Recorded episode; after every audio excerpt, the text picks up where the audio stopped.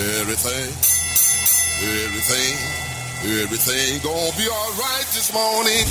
Live from the Delta Media Studios in Upper Lafayette, here is producer Dawson Iserlo and your big, bald, beautiful host, Raymond Parts III, better known as RP3.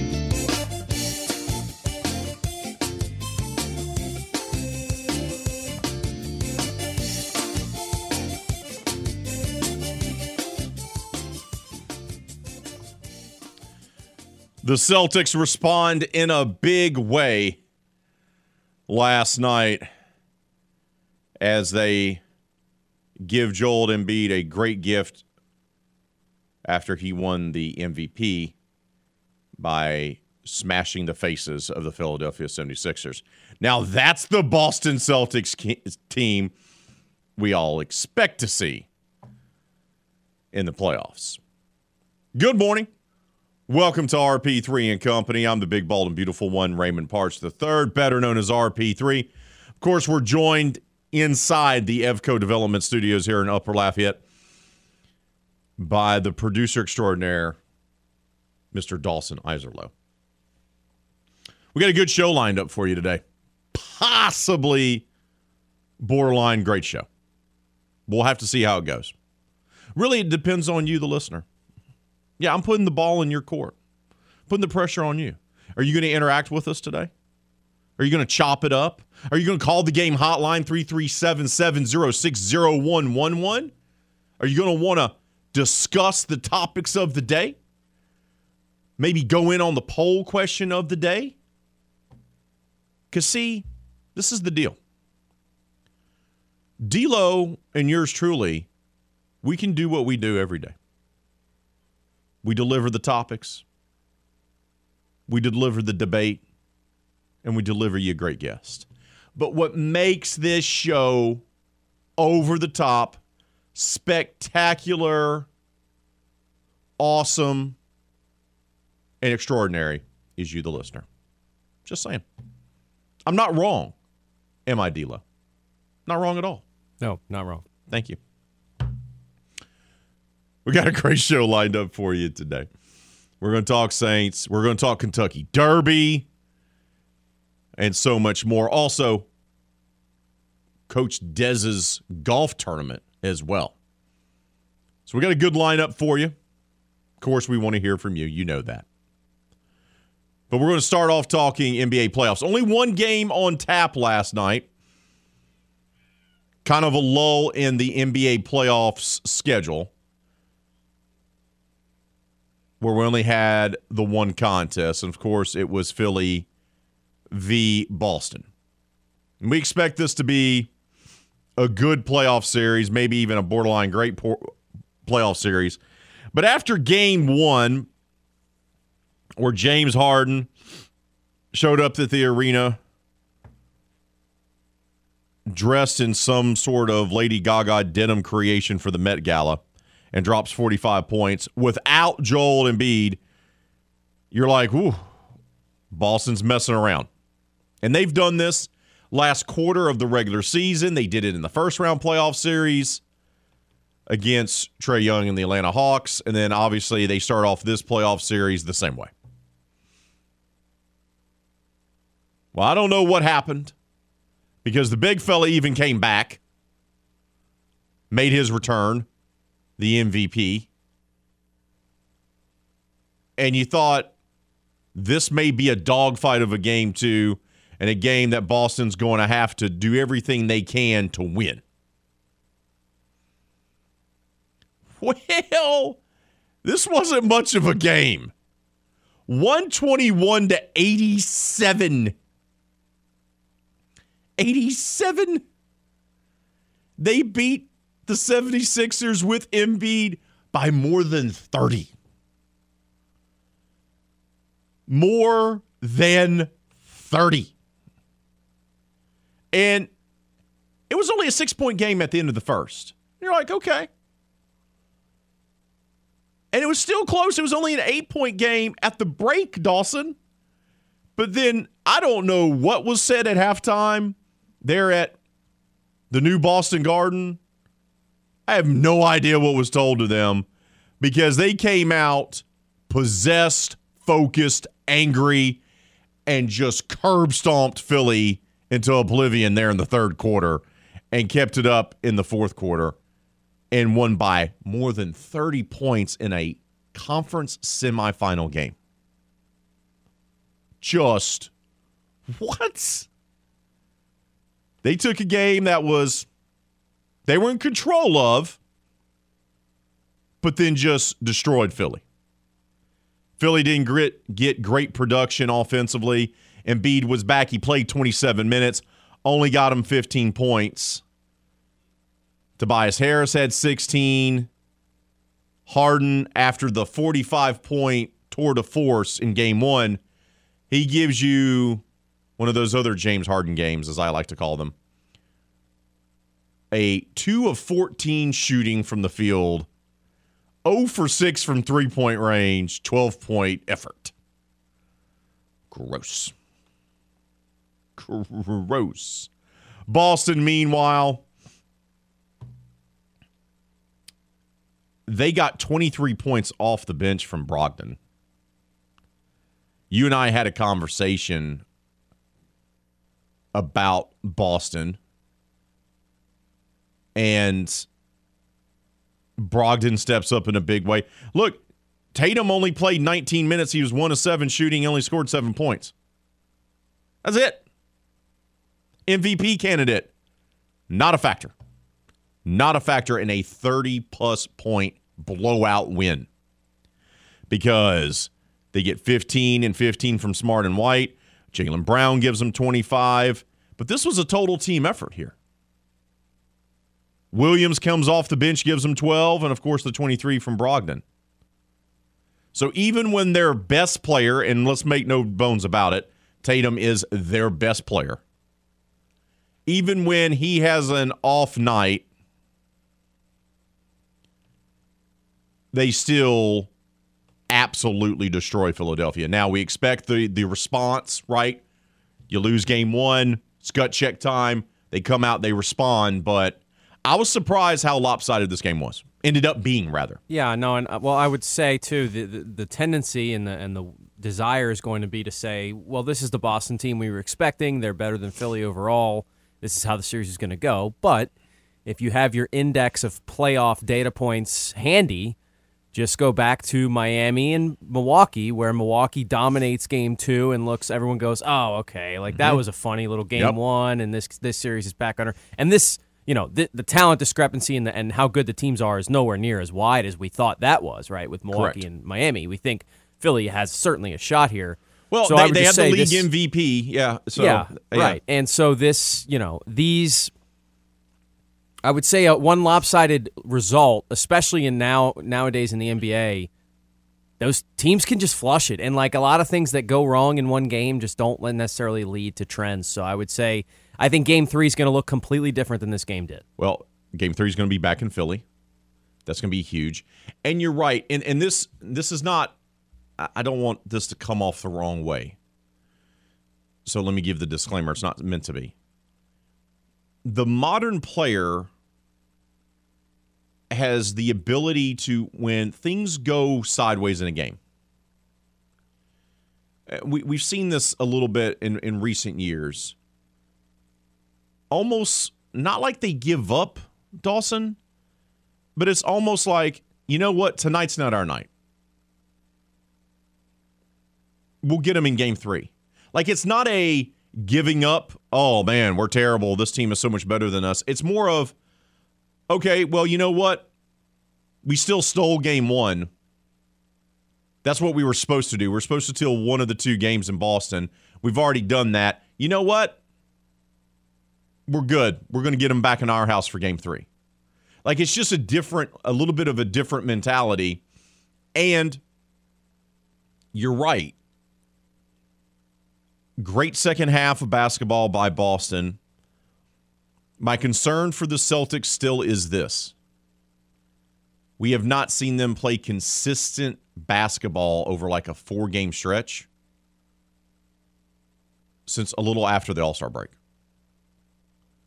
So, you know, last night Tatum got into foul trouble. That's why he was only held to the seven points. Boston did play better defense specifically in the second half. Holding Philly to under 90 points is a great accomplishment. Boston responded because they needed to. Now it's time for Philly to respond when it goes back to Philadelphia, right? That that that's where we're at here. Now, if Boston can carry this over and go get game 3 in Philly, then we can have a different discussion go, "Oh, okay." Right? If Embiid is still only scoring in the teens, isn't dominating the glass, then you can be like, "Okay, maybe his injury and Philly's just they, they can't they can't keep up with Boston." Maybe. but don't overreact to a 30 plus point win, especially in the modern NBA where where you said it. Guys are just built now just to flush it almost immediately. Sometimes even in the game. Like it's just, all right, this game's over. We lost. Moving on. Yeah, and I, wouldn't expect Embiid to be held it down again. I mean, unless the injury starts to linger, which I, I don't necessarily know. The other thing to keep in mind with the totals we saw scoring last night, like neither team really played their guys in the fourth quarter because of how out of hand it was. Too. Yeah, you look at the box score; it's so, yeah, very you, you big. got it's very guys, long. uh, yeah, I yeah. know James Mesh could tell us about some of uh, Boston's reserves that got in there, but um, they played some. They played, you know. So so the final. Should they play Brogdon more? Uh, I mean, I think he play, he plays a lot. I, I I think there's spots for him, and last night he was really good. Um, for them, though, I think it's kind of a matter of what's working offensively and some of the matchups that. And, Philly provides some interesting kind of like they they've gotten what they wanted to offensively though so far in the series would be what I'd say. Like they scored, they just couldn't stop them in game one, and here they had another really good game offensively, and this time they had a little bit better uh, defensive efforts. So um, I, I think I'm okay with what they've done offensively. But yeah, Brogdon gives them a nice look, and, and he's been he's been pretty consistent for them. There's a matchup there. I feel, uh, I feel like it's a matchup advantage for Boston with Brogdon, with what Philly puts on the court. And here's the other thing: just a few days ago, we talked about Harden's 45 point game, and what what did what did we discuss, Dawson? Is James going to play consistent basketball like that? And what happened the very next game? The very next game, he played an awful game. He was terrible. That's what you get with Harden. You're going to get greatness where he ties a playoff record for himself and drops 45 points. And then the next game, he looks absolutely lost on the court. That's always been his game. It's always been his game. Always. And you saw it again last night. On tap tonight in the association for the playoffs. Once again, he only had one game last night, kind of a weird thing in the scheduling. But tonight, You'll just have one game again. It's because they gave Denver and Phoenix seven off days in between their series. I just I don't understand the scheduling. Uh, it just the NBA frustrates me with their scheduling. But it should be a good one. Lakers Warriors. It's game two in at Golden State, rather in San Francisco. I keep wanting to say Oakland, but they don't play in Oakland anymore. And by the way, wildly different cities and different demographics and populations. just just to throw that out there. But Lakers Warriors.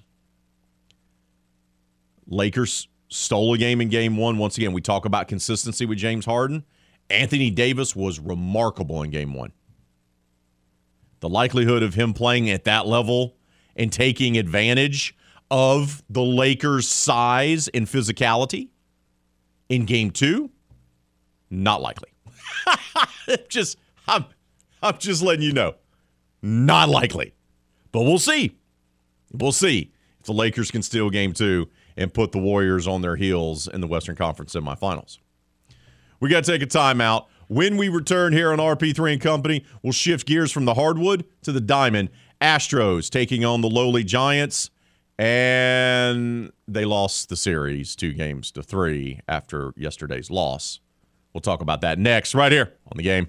This is RP3 and Company on the game. 1037 Lafayette and 1041 Lake Charles, Southwest Louisiana's sports station. Your home for the LSU Tigers and Houston Astros. Tune in every weekday at 8:15 a.m. and 3:15 p.m. for the LSU Sports Update, presented by Tibbs Trailers here on the game. 1037 Lafayette and 1041 Lake Charles, Southwest Louisiana's sports station.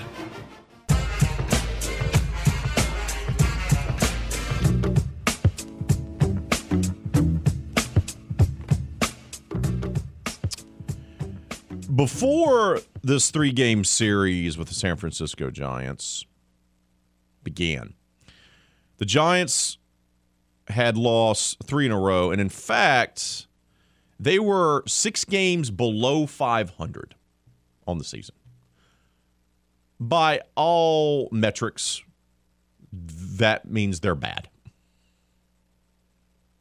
Not very good. Well, after the series is over and Houston took game one of the series.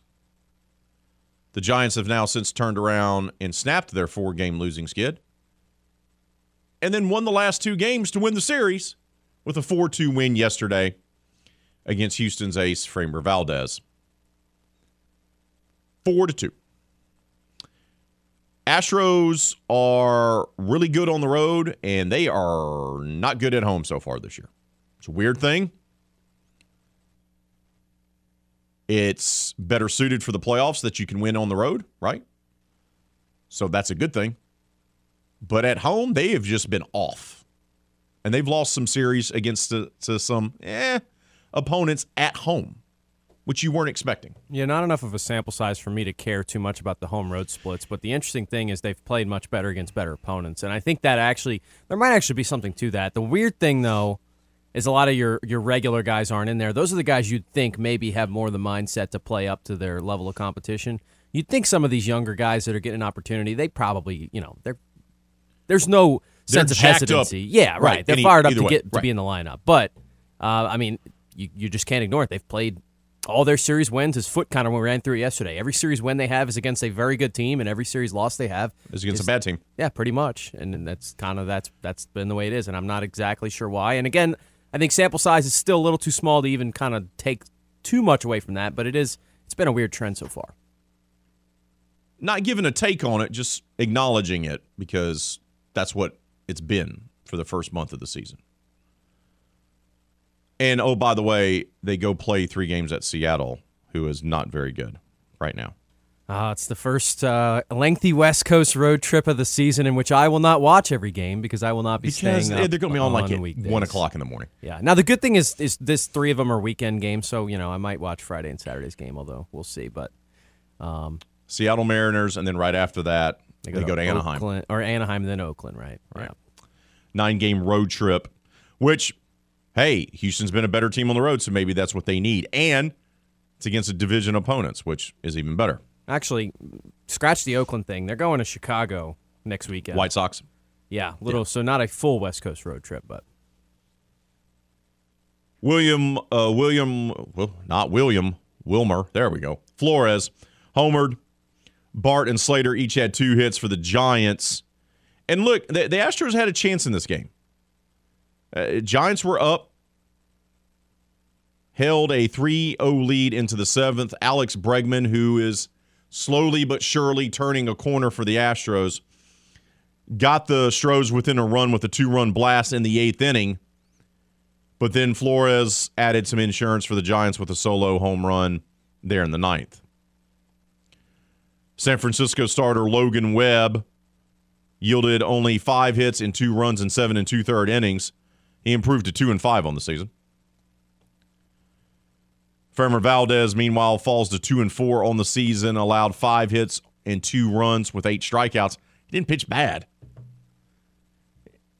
He didn't pitch bad. It's just Astros are just not quite right right now. And once again, a lot of it has to do with the injuries that they're suffering.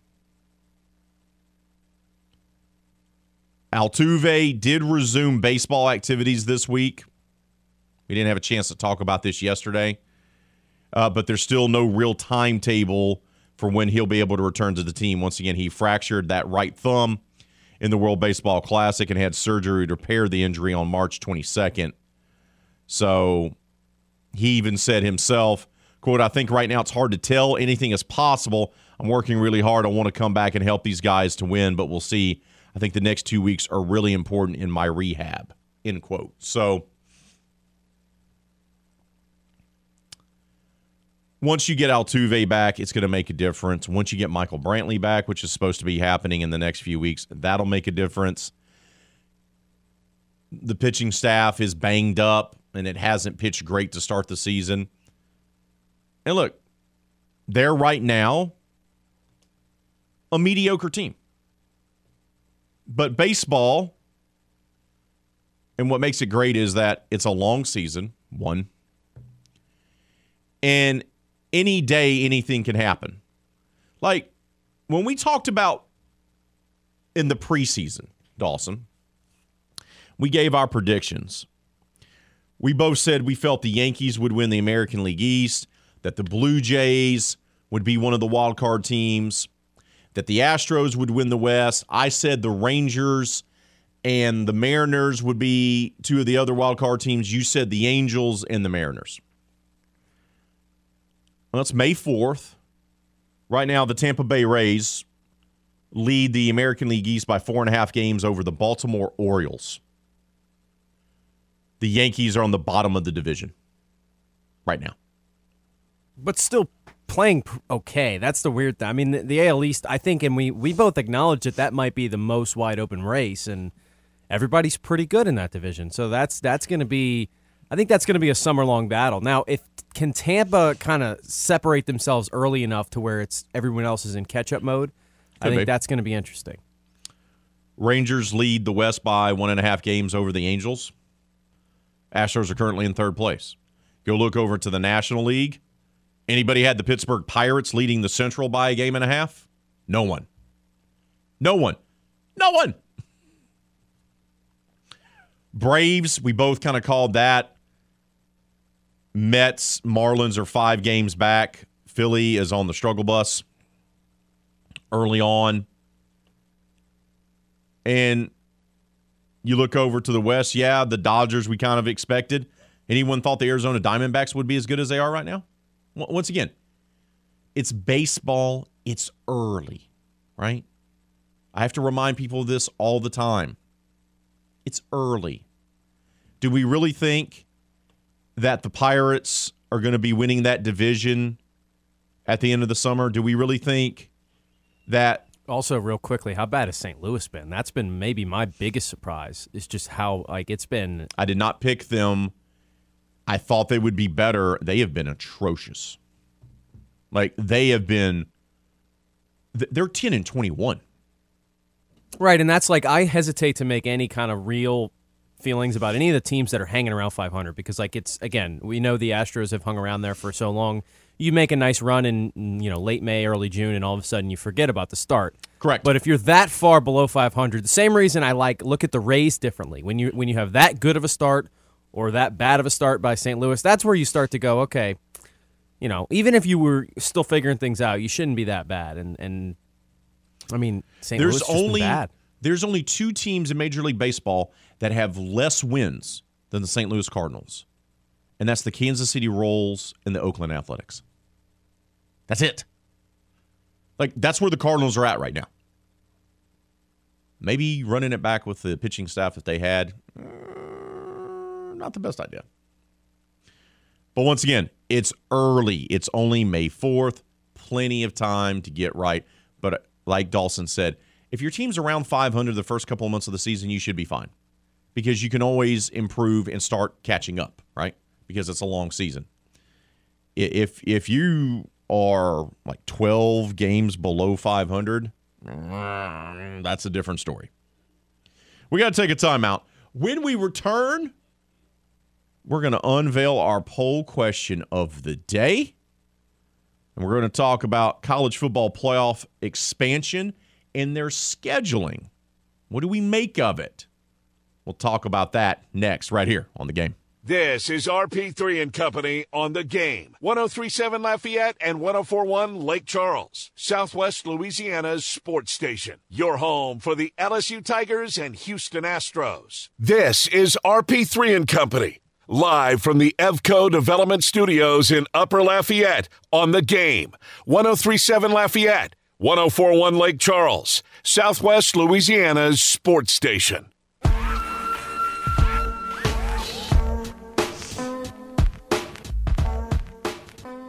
The college football playoff is expanding. Much needed expansion, by the way. Yes. Um, I've been on that hill for a long time. And uh, it's something I think some people think it's going to water down the regular season. I think they're incredibly mistaken uh, when they say that. They say it's going to make regular season games matter less. Well, how about the idea that right now, basically 90% of your regular season games don't matter anyway because you have an exclusive playoff in which only four teams are part of it, and certain teams can go undefeated and not be in it. So, anyway, that's not necessarily what we're talking about today, though, because we've, you know, the 12 team playoff has been confirmed. It's not going to happen for this college football season, but it is going to happen for next college football season. And a couple of days ago, we got a bit of a look at the schedule and when some of these games are going to take place. Of course, there's a lot of moving parts.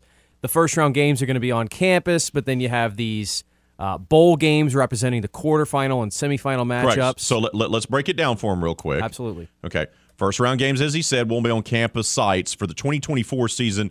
That's going to be a Friday, December 20th, and then Saturday, December 21st. You'll have a triple header. Quarterfinals will be bowl games. Okay. That'll be New Year's Eve, which I hate, but I, uh, will be the Fiesta Bowl. Then Wednesday, New Year's Day, will be the Peach Bowl, Rose Bowl, and Sugar Bowl. So your traditional sites that we've had in this rotation, your old BCS bowl games, they will still be there, right? Boom.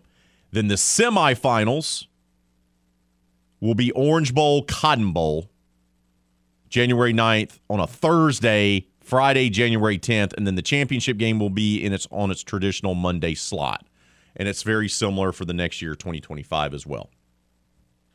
So that's what it's going to look like. First of all, with the expansion, they're in a bad spot because the expansion means now you're going up against with the NFL. I'm not thrilled about a Tuesday quarterfinal game. I'm just not which will be the Fiesta Bowl. I get why they're doing it though. Well, and it's also it's not a regular Tuesday; it's New Year's Eve, and so I think I'm I'm certainly okay with it for that reason. And that's always But been college seen- football's day. You New Year's Eve, New Year's Day. But we've also seen the ratings for New Year's Eve games be on the struggle bus because of it, because it's New Year's Eve. And they've tried to avoid that by the scheduling how they've doing things. But with expansion, you're you don't have a choice here, right? So you're gonna have to put games on New Year's Eve. And on on one hand, I'm not thrilled about it, but on the other hand, you're talking quarterfinals, right? So we're not putting a semifinal or the championship game on New Year's Eve. So we're talking quarterfinals. Okay, I'm okay with that. But you definitely can tell they've done a strategic thing here with their scheduling for the first two years of the expanded playoff format in 2024 and 2025 of avoiding as much as they can the NFL. That's what that's what stands out to me after what Bill Hancock, college football playoff executive director, friend of the show, by the way, released here. Is that a smart move? Well, I, I just think they don't think they can go up against the NFL, and I don't think that they, and also I don't think they want to start a war with the NFL, um, because I don't know how the NFL would feel about it either. And I look, I don't know if they've had conversations or not, but the other thing that's interesting about it is the NFL and college football have had this like kind of long-standing agreement about you know the NFL not really playing games on Saturdays. There it is. uh, except for a couple of times late in the season when college football is in between conference championships and bowl games and things like that, where you have some open dates kind of that are maneuverable. but the NFL is is stopped doing that in recent years. Right. They've started to kind of push back and then just kind of throw games whenever they want. And, like, look, the NFL probably has the power and the ratings to do so. I think they would probably win out. So I think what you're seeing with college football is, is trying to avoid those issues. Now, the the on campus sites on Friday night and Saturday night. Look, and I know there's been some people with some pushback about Friday nights as well because that belongs to high school football and, and trying not to. But high school football will be done by that time. At least in most states, yeah. Yes. And and so I, I don't think that's any issue there. December the Saturday, December twenty first one, the first one. Um, that's a day that I, you've typically had some NFL games, from what I remember, um, or at least around that time. So you're going to be interesting here. You got three games on that day too, so they're kind of going all in on that Saturday uh, afternoon, morning, afternoon, late afternoon, evening schedule, um, and that's going to be interesting. I again, I think the quarterfinals and being on January 1st and December 31st are fine with me because those have been days where college football bowl games have happened. Those bowl games are actually now going to be on the days they've always been on, which you've seen some maneuvering with the Sugar Bowl in recent years with you know certain scheduling conflicts, which having the Sugar Bowl at 11 a.m. last year I thought was a travesty. It didn't make any sense in my brain. Oh, Um, it made it easier to get to, but yes, it was not. Uh, it was not ideal. Now, still having the college football playoff championship on a Monday, uh, I've never understood that. I never will. Last year, to your point, I just pulled it up on the schedule. Last year, the NFL had a triple header on December 17th. Saturday, December 17th. It was a triple header. And so we'll see. We'll see. But that that kind of um, it's an interesting spot. I think overall the expanded playoffs is good for the sport. I think there are some questions to be answered, and you'd like to see maybe the NFL work with them at some point and kind of figure something out for the two sports. The thing that gets, of course, dicey is you have playoffs starting for the NFL as well, and they use both days during the playoffs, right? They're going to use Saturdays and Sundays, and they've even started to use some Mondays. So But you'll be done by then with the college schedule because playoffs don't begin until almost the middle of January. So Well, you'll be done, but then those semifinal games might be running up on that wild card weekend, just depending on how it falls. Well, the semifinals are on Thursday and Friday, so you, you, you should be fine there. Look, Well, but that's probably because of that. They Correct, They, they correct. avoided it. Which having a playoff game on a Thursday that's not a significant holiday, that one's the one for me that kind of goes. I But- wish that wasn't like that. but you've decided to expand. There's only so many days on the calendar, so you keep your traditional Monday night championship game. There won't be any conflict there, Dawson. Okay, with the NFL. You got your semifinals. There won't be any conflict there because Thursday night football is already wrapped up by that time. Remember, Thursday night football doesn't go the whole length of the season as it is for the NFL. So your semifinals, your finals are safe. The only thing that you're really going to have a conflict with is the first round on campus sites. You're going to go up to the NFL, which has started to do double and triple headers around the middle of December before Christmas comes. So your first round games, which are going to be your teams that received buys, essentially, you're going to have the, the big teams that receive buys, and then the other higher seeds will be on campus. So your on campus games are going to have to fight the NFL. And then you that's really all that you're going to have to worry about because your quarterfinals are going to be on a Tuesday and a Wednesday. Maybe you have an NFL game here and there. But really it's the first round that's going to be your your big competition. and let's realize though that that's because they went through and selected these dates very carefully. You know what I mean? This isn't Very It didn't yes. happen to just they didn't conveniently pick the dates and go, oh wow, no NFL games. That's convenient. Um, so I think, look, that's going to be that's going to be something that college football, I'm sure, is going to monitor. Like, does a Thursday, January 9th Orange Bowl for the semifinals for the right to play for the national title, does that do the ratings that they want it to do? And how does that compare to, let's say, your traditional New Year's Day uh, Sugar and Rose Bowl, which have always been on New Year's Day, and people, you know, people build their New Year's Day schedules around the Rose Bowl and the Sugar Bowl, right? I do. Right, and and so that's I do. it's all I- I it's about making have. people have a you know be able to make those adjustments to what's the new normal. The 2 we'll most important goes. bowl games for me have always been Rose Bowl and Sugar. Always. I every year I make sure to watch. If I only watch two of those, now usually I'm covering the Sugar Bowl because I love the Sugar Bowl. But those are the two. Now I'll watch other ones for good matchups, or if I have time, or if my wife is gracious enough to let me veg out and watch as many bowl games as possible, I will do so. I also love the Cotton Bowl. I've been to the old Cotton Bowl, the dump of the stadium on the fairgrounds, and I've also been to the new one.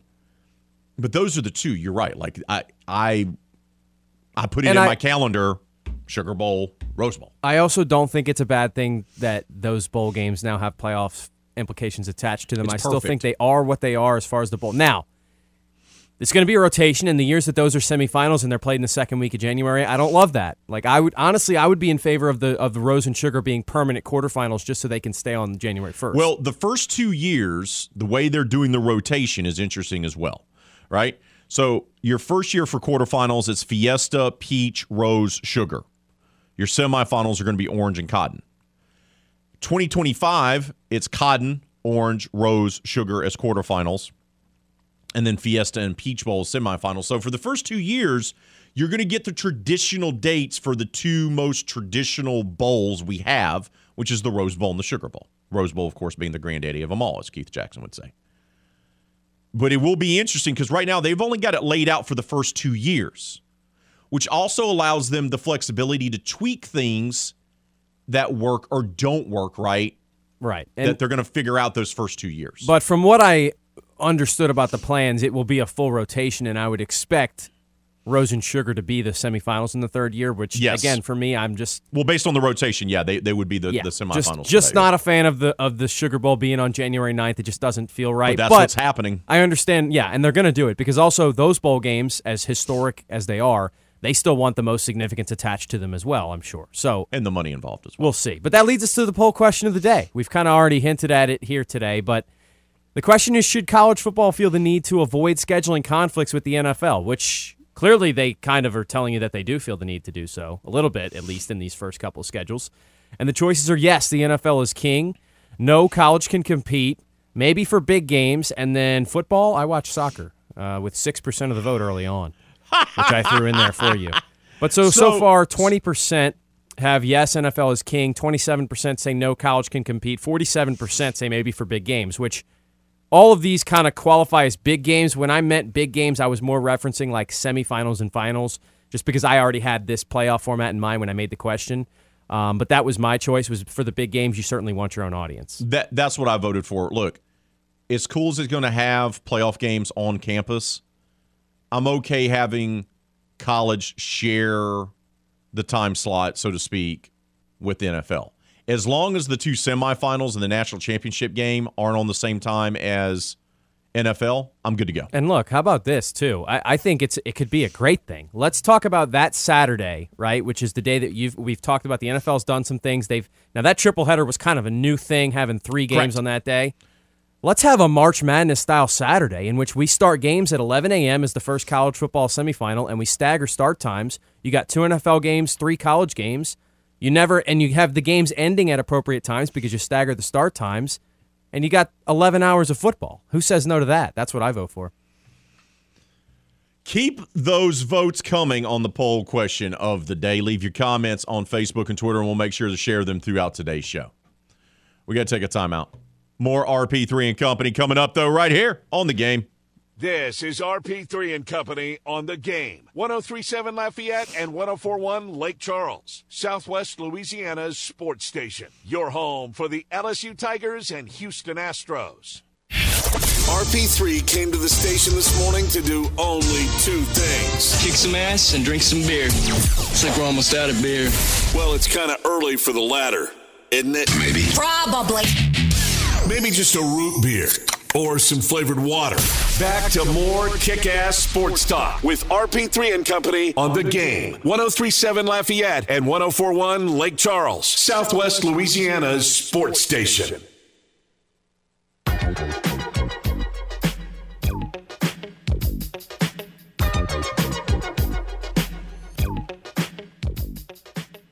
You know, I take it back. I said something on the air, I do believe it was yesterday, D'Lo, where I said one of the most stupidest things that we have going on in sports media is giving draft grades, right? I take that back. It's the second stupidest thing we do. What's more idiotic than that is let's do 2024 mock drafts. You don't even know what the draft order is going to be. It's One. just if you if you think like, and do you think Drake Maye is going to fall to four now? Because it could be if it's You got to think too. If it's the Commanders in that spot, are they going to trade up though? Because you could be looking at them trying to package something, go up to two. Maybe Caleb Williams is falling because some people have some questions there. So I don't know. It's going to be interesting. You don't even know the draft order. You don't even know which teams are going to be good. We're doing mock drafts for next year. Uh, why? Why? I just don't understand. I think I'd rather talk playoff hockey. Playoff hockey's electric. Yeah, I don't know much about what's going on, but it's electric. That's what I keep getting told. We got. I just hour number one's done. I just, you know, we got through one hour. Second hour coming up. I will try not to think about the you're pure. Gonna, you're going to spend the break putting your 26 mock draft together. we got some freshmen in college and made an impact last year. Maybe some high school seniors you're going to declare early. You can throw them in there as well. Yeah, because I'm importing my NCAA college football game into my Madden. We're gonna we're gonna get it. Let's go. Let's go. Oh, hour number one in the books. Hour number two coming up. You're listening to the game right here. Oh, yeah. Oh, yeah. Everything, everything, everything gonna be all right this morning. Live from the Delta Media Studios in Upper Lafayette, here is producer Dawson Iserlo and your big, bald, beautiful host, Raymond Partsch III, better known as RP3.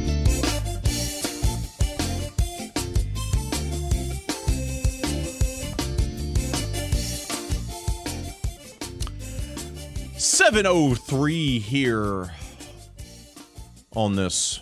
What day is it again? It's Thursday. There we go. Where'd the week go, D'Lo? Why'd you make the week go by so fast? Why'd you make that happen?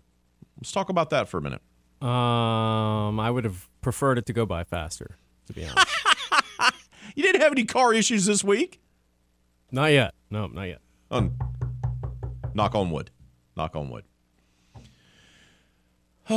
it's a big weekend. You know, we haven't talked Kentucky. Kentucky. Well, I am struggling with formulating words and s- having them come out of my mouth this morning.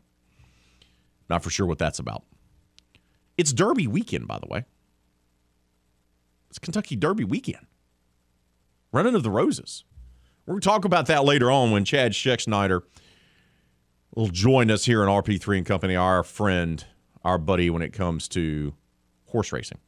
He's our go to. Derby weekend. You also have LSU baseball going to the Plains to take on Auburn. You have the Raging Cajuns in desperate need of a series sweep on the road in Funrow, taking on the Mighty Warhawks of ULM. Cajun softball wraps up the regular season at home after they got a win last night. McNeese baseball is at home. They got a big series against Lamar. They need to win that series if they want to have a chance to move up and get one of those top seeds for the Southland Conference tournament. Astros are on the road to Seattle. There's a lot going on this weekend, plus the Breaux Bridge Crawfish Festival. And in Sunset, it's the Herb Festival. The Wells Fargo Championship as well. Oh, that's already teed off today.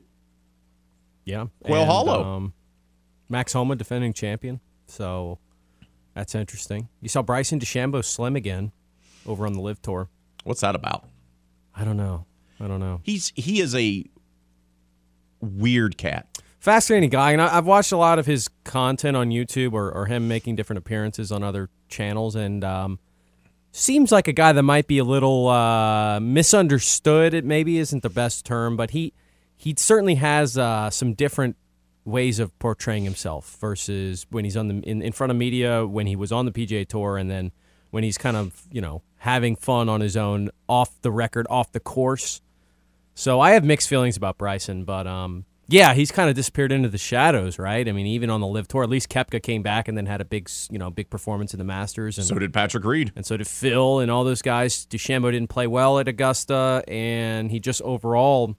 Now he's again. He's been transforming his body once again. He was he was really skinny, and then he got really jacked, and now he's back to being like slim. So I don't I don't know what He, became there. incredible, uh, incredible Hulk, and then made the jokes about what was the joke he made about the Masters? It was like a par sixty eight Yeah. or something, and then he shot like seventy six. Yeah.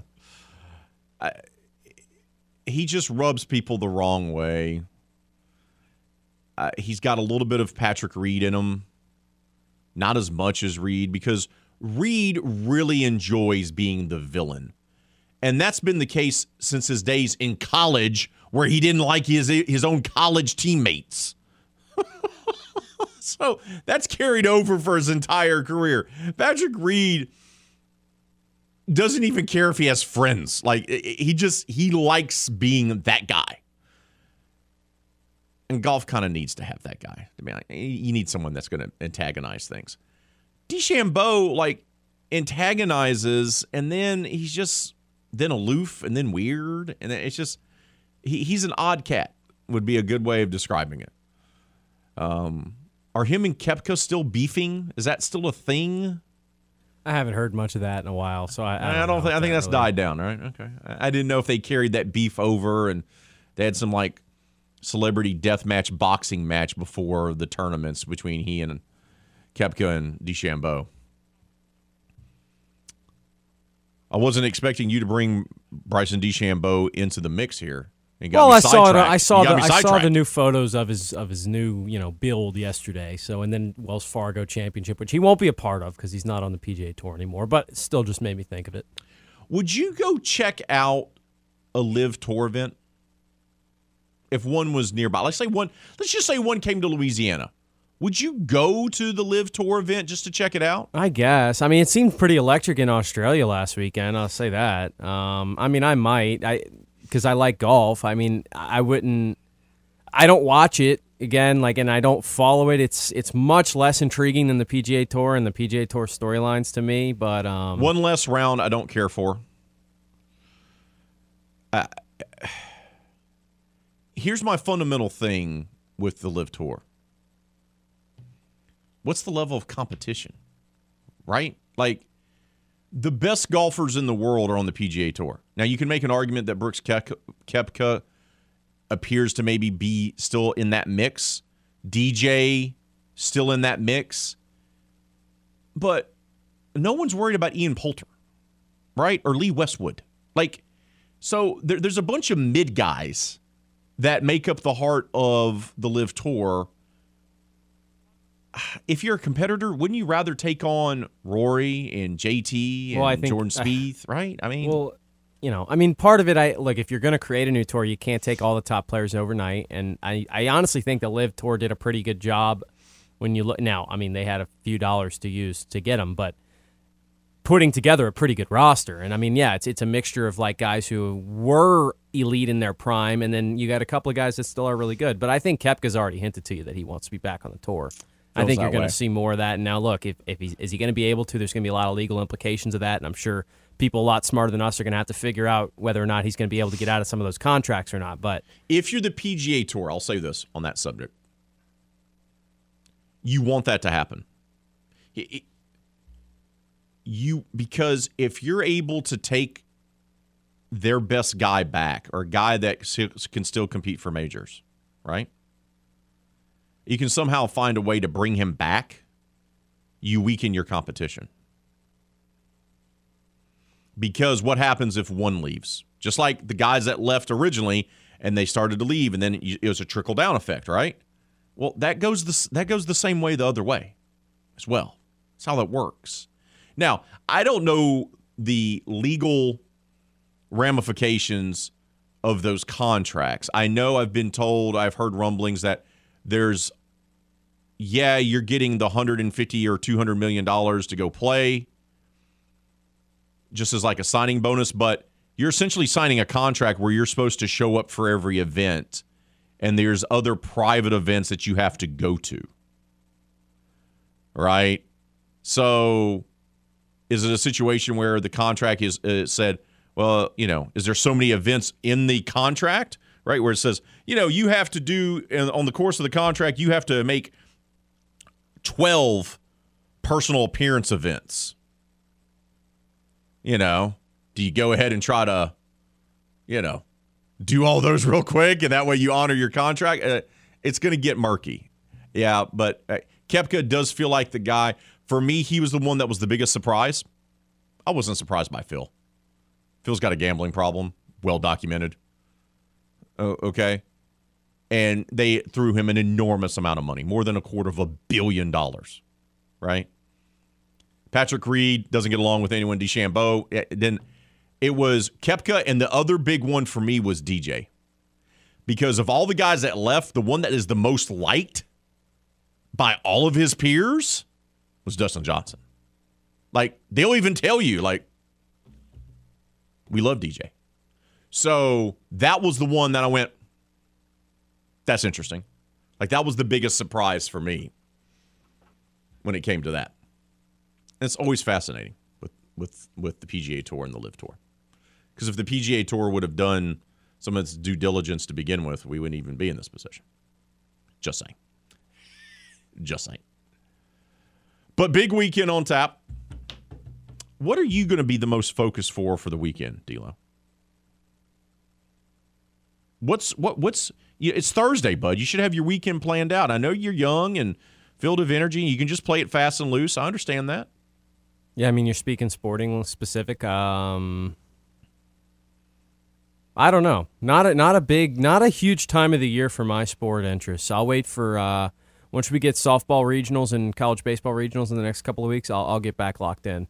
For it'll be a casual watching. I'll have some NBA playoffs on, you know, and I'm sure. I mean, I'll be covering Cajun softball tonight, so I'll see that game. Um, but nothing that nothing that I have to plan my day around, like being in front of the TV to watch. You know what I mean? Gotcha, gotcha. No surprise road trip up to Fun Row to watch the Cajuns see if they can score 25 yeah, to 35 it a, runs. It was a tough no, but eventually, you know, I just just had to put off the, the Monroe drive to Monroe is brutal, by the way. It is brutal. When I lived up there for a year, a glorious year in lovely Fun Row, and poor Malone Stadium was always empty. You know, they're finally getting um, I think I may have mentioned this before. They're getting turf that matches their colors now, six years after they changed the colors on their football field. So that's good for them. It's not a well run athletic department up there. Not well funded, not well ran, not well supported. It's it's it's it's, it's a lot of struggles. But making that drive through like you have to drive through the woods of like LaSalle Parish, and you're like, ugh. You're like, oh, there I am. There's the prison. Yay. Is there a gas station I can stop off on the way? No, not a great drive. And uh, I did that from like Alexandria to Monroe. Can you imagine going from here to Monroe? AKA Funrow. Did get to cover two wild games, though, for the Raging Cajun football team. First one, I don't know if you remember this, they played in a monsoon it was the last game of the regular season. It was HUD's last, the, the, the next to last year, where they had to beat ULM in the regular season finale to get bowl eligible, and they ended up going to the New Orleans Bowl and lost to Southern Miss. So they have to win. And it is pouring, like, it never stopped raining. The entire game never stopped. There was no fans. First of all, there's no, uh, never any fans, period. No fans. It is just pouring. And it's myself, Kevin Foote, and Tim Buckley, and we have to conduct our interviews underneath the stadium. They carved out a little path for us underneath the stadium to, for us to be able to talk to them. And they the Cajuns won the game to get bowl eligible. The next time I went up there was during the COVID season. So once again, there was no one there again. So the two times I've been to games at Malone Stadium, it has been empty. Once due to a severe thunderstorm that never left over Monroe, and the second time was during COVID. I was like, there, there you go. There, there it is. Shot out. It was just so weird because I worked up there for a year and I lived in an apartment complex that backed right up to West Monroe High School. So seeing how electric the atmosphere would be on a Friday night for a perennial powerhouse, right? Because that's what the Rebels are, especially eh, during that time. And how people just flooded, and it was a state of the art facility even then. And then go over and see ULM and go, I feel like West Monroe has better facilities than the Warhawks do, for one. And two, uh, there's no one here. Look, too much hate for Monroe. They don't have anyone here to defend them. Um, so look, you got to. I'm not hating. I lived in. I spent a lot of time. The only at, way at, is at up, Enoch's okay? Down there, which was just the Irish pub. We spent a lot of time there. Had a good time. Uh, I look. I went. Uh, I was I lived in a, a, location that made it easy enough for me to go to Vicksburg uh, for history because I'm a history guy, and I went to Jackson a few times for some concerts. Got to see the drive-by truckers in Jackson when I lived in Monroe. So th- there's that. Got to take a time out. More RP3 company coming up right here on the game. This is RP3 and Company on the game. 1037 Lafayette and 1041 Lake Charles, Southwest Louisiana's sports station. Your home for the LSU Tigers and Houston Astros. Here on RP3 and Company, we talk about the sports you know and love baseball, football, basketball, and soccer. Isn't this great, man? I love soccer. Here we Okay, maybe not soccer but we'll try to do our best. Back to more knowledgeable sports talk with RP3 and Company on, the, the game. game. 1037 Lafayette and 1041 Lake Charles, Southwest Louisiana's sports station.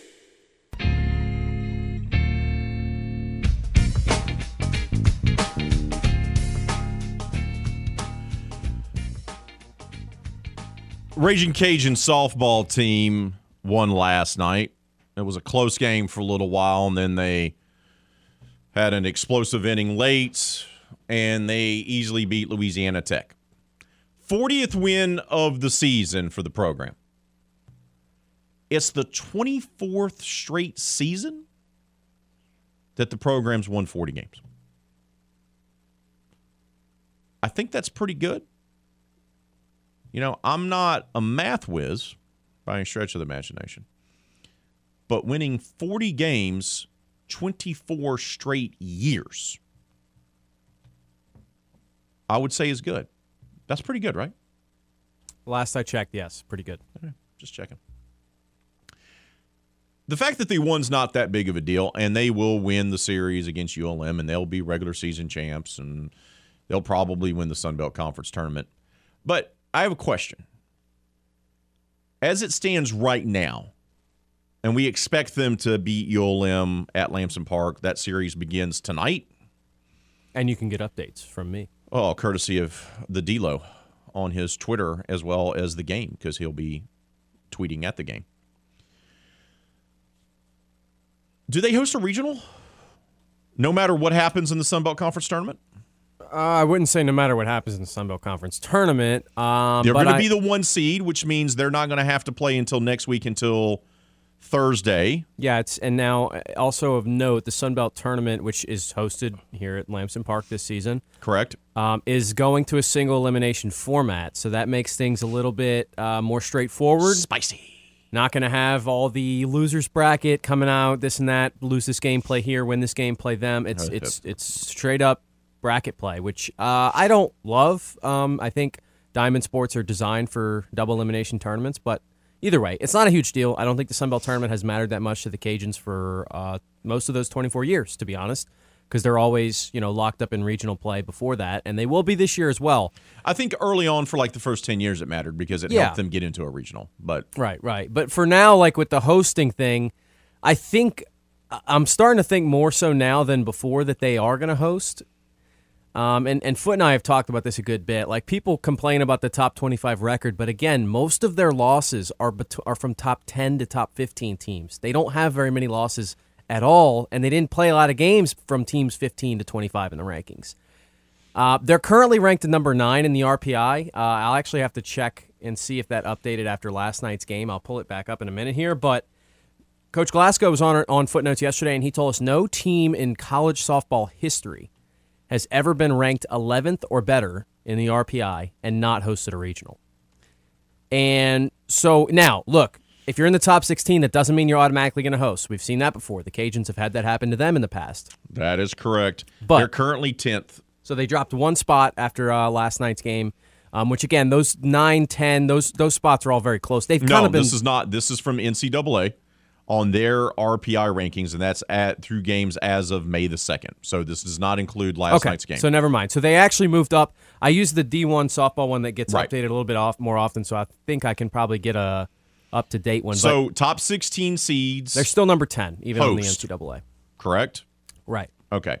So Oklahoma, UCLA, Stanford, Okie State, Florida State. There you go. There's your bud. Northwestern, Texas, LSU's at eight, so we'll know they'll host for sure. I don't think I, I think LSU hosts no matter what happens at the SEC tournament. Yeah. Yeah. Duke, and then UL is at ten. Yes, and on and that's actually they did drop a spot with last night's game um, to Duke, which again, like they've bounced anywhere from nine to twelve in the past few weeks. Those spots are all very. But close. Tennessee, Alabama, Arkansas, Georgia are all below them in the RPI rankings.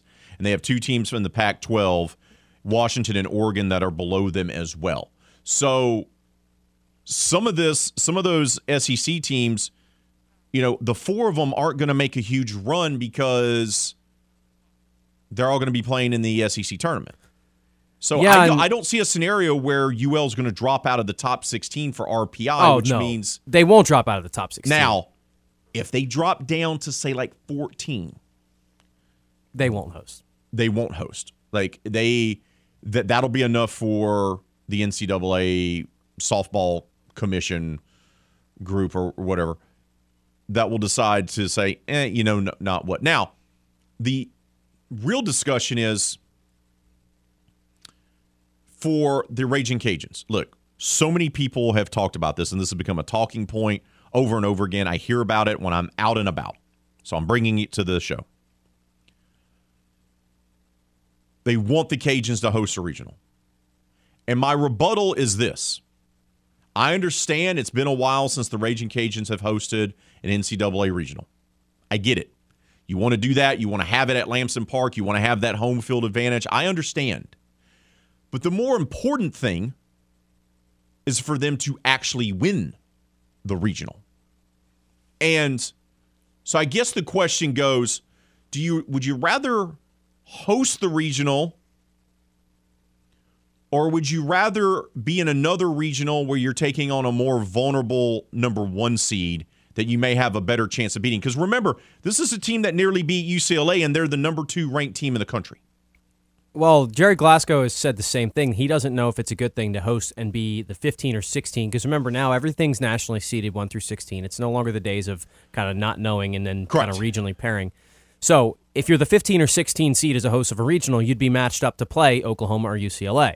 Coach Glasgow suggested that that maybe not maybe isn't the best scenario. Uh, that maybe traveling as a two seed to a team in the middle of the pack is a more is a better situation where you can potentially talk- win the regional. you- You're talking about being paired up for the supers, Right. Right. The- the I'm not. potential e- matchup. I'm, I'm. I'm not even worried about the supers.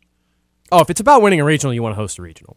I think it's a better situation to play in your ballpark. Uh, you've got your fans behind you. Um, you know, look, you'd probably in those situations typically you get thrown an in-state opponent as a three or four seed, so maybe a team like Typically, McNeese. yeah. Um, depends if there's any available, right? Um, now you'd have a strong two seed, and, and some of those teams again. We're looking at Auburn, you're looking at Florida, you're looking at Virginia Tech, Baylor. Baylor and A and M both beat the Cajuns, and those are teams that could be sent to your regional. But I think you'd rather host a regional. I don't want to. I don't think you mess with trying to travel to, let's say, Alabama or Tennessee or Duke, and trying to beat some of those teams in their in their home home stadiums. I don't think that's what you want to mess with.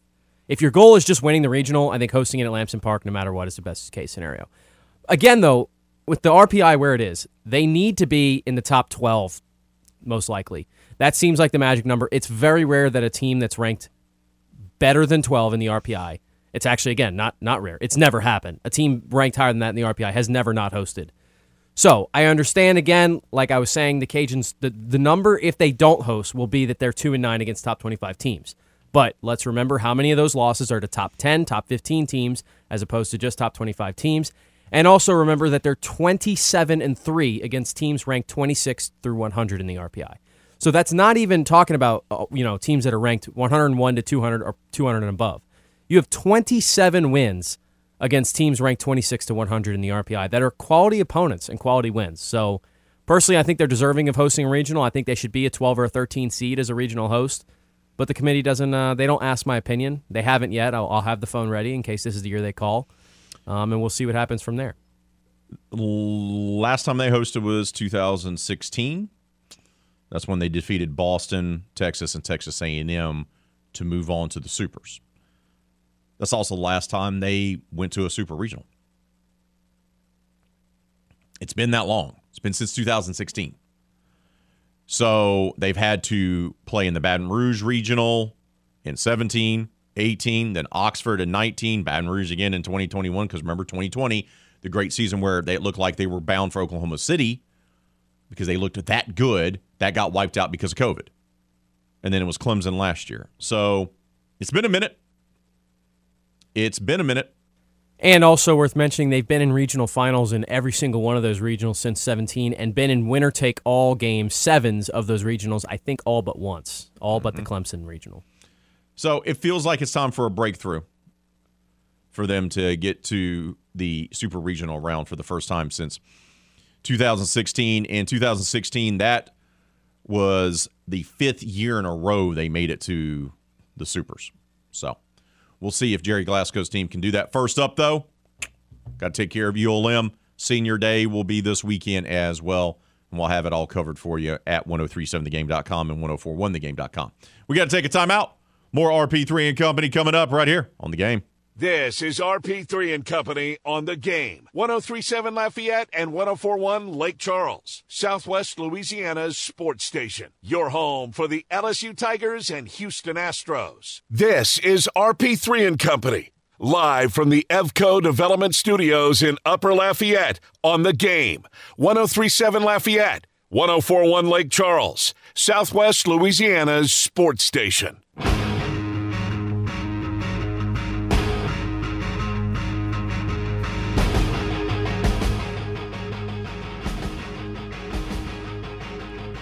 You know, earlier we were talking about how it was a busy weekend in the world of sports, in particular for the Raging Cajuns. Softball team is at home. They're wrapping up the regular season against ULM. The baseball team, they're on the road. They have to go to Funroe. God bless them. And take on the Warhawks, trying to look for a series sweep. The golf team, well, we found out yesterday they are going to Oklahoma for the NCAA regionals. But there's one other event that you need to know about involving the Raging Cajuns. And of course, it's going to be going on down at Cane Row Golf Club in New Iberia this Saturday. It's going to tee off at 8 o'clock. It's a tournament that celebrates Coach Dez and the Raging Cajuns. 30 teams are going to be involved here. And of course, it's the Coach Des golf tournament. It benefits the Raging Cajuns. In particular, the proceeds from the silent auction in general, a silent auction that's going to feature a ton of sports memorabilia, are going to go to the Raging Cajuns Quarterbacks Club, which benefits Raging Cajun players. One of the most coveted items, of course, is a round of golf with head golf coach Theo Sliman. To talk more about the tournament, is the man who is essentially one of the chairs and founders of this event. Eric Haik joins us now. Eric, good morning to you, brother. How are you? Good morning. I'm I'm I'm excited. I'm fired up. Thank you for having me on. Now, let me ask you this: if if I'm able to come down and, and bid on one of these items for the silent auction, is there anything that is part of the silent auction that can help me with my golf game? Because let me tell you something, brother. it is It is terrible. It is horrendous. You think of the word, and that is my golf game. Yeah, well, I think I don't think you're the only one in that boat, and because of that, we have uh, got a gracious donation from UL head golf coach Theo Sliman. We're going to be auctioning off a round of golf with Theo at Cane Row with three of your buddies, and uh, that's going to be a pretty hot ticket, hot item. We appreciate Theo, uh, who is also a New Iberia native. I should throw in as well his uh, gracious donations. There's going to be all kind of great memorabilia. That's just one of the many items. Um, I mean, we have helmets, we have jerseys, we have autographed pictures, we have, you know, we Diontae Spencer, who plays for the New York Jets, called me. He wanted to get involved. He donated a New York Jets mean green NFL helmet autographed. Diontae Spencer is a New Iberia Westgate graduate. So just many items. Elijah Mitchell helmet. We we have a lot of good stuff. It's it's a, a great event. I love that golf course. I got to go out to it a couple of times when I worked down in New Iberia for a few years. So let, us go back. How did this tournament, the the Coach Des Raging Cajun Classic Golf Tournament, how did it come to be? What, what was the genesis of this idea to even put on this event? Sure. So when Mike was hired, uh, I, I, obviously I went to the press conference. I've been knowing that the Desormeaux family is a very prominent family in Iberia Parish, and whenever he was hired, I pulled him aside and I said, "Look, whenever you get comfortable, you when you get get everything set, we're going to do a big something, a big fundraiser of some sort in Iberia Parish for you." At that time, my good friend Hugh Andre had just purchased Cane Row Golf Course. I called Hugh. I said, "We need to do something for Coach Des." He said, "Let's do it. Golf course is yours. Whatever you need." So that's how it all began. Got in touch with Coach Des, got some dates, and started started rolling. Uh, had a very successful first year. Last year, we raised almost ninety thousand dollars. Was able to donate to the QB club about seventy thousand dollars, and that money for a G five for Coach Des is very important.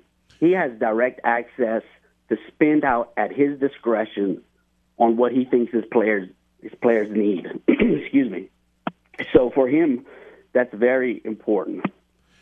I, I want to focus on the fact that it's there at Cane Row. How important was it for you, Eric, to make sure that you guys put on something there in the hometown of Coach Des, where he's from? He's he's proud of where he's from, a proud Catholic high graduate. He loves New Iberia, he loves Iberia Parish. How important was it to make sure to have this event in his hometown? Oh, that was the utmost importance. That was the number one goal. We want to get people to rally behind Coach Dez.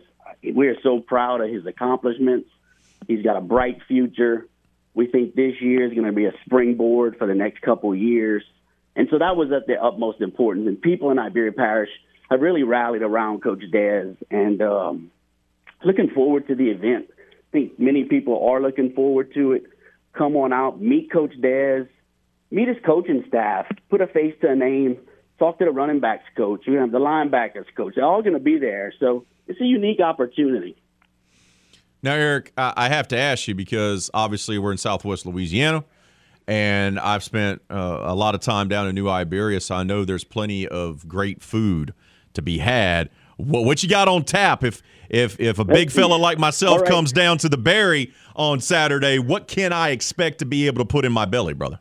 I tell you what. So we're gonna have a DJ cranking up in the morning. We're gonna have Zydeco blasting. We're gonna get the juices flowing. We got a Bloody Mary cocktail bar set up. We got Starbucks donated coffee.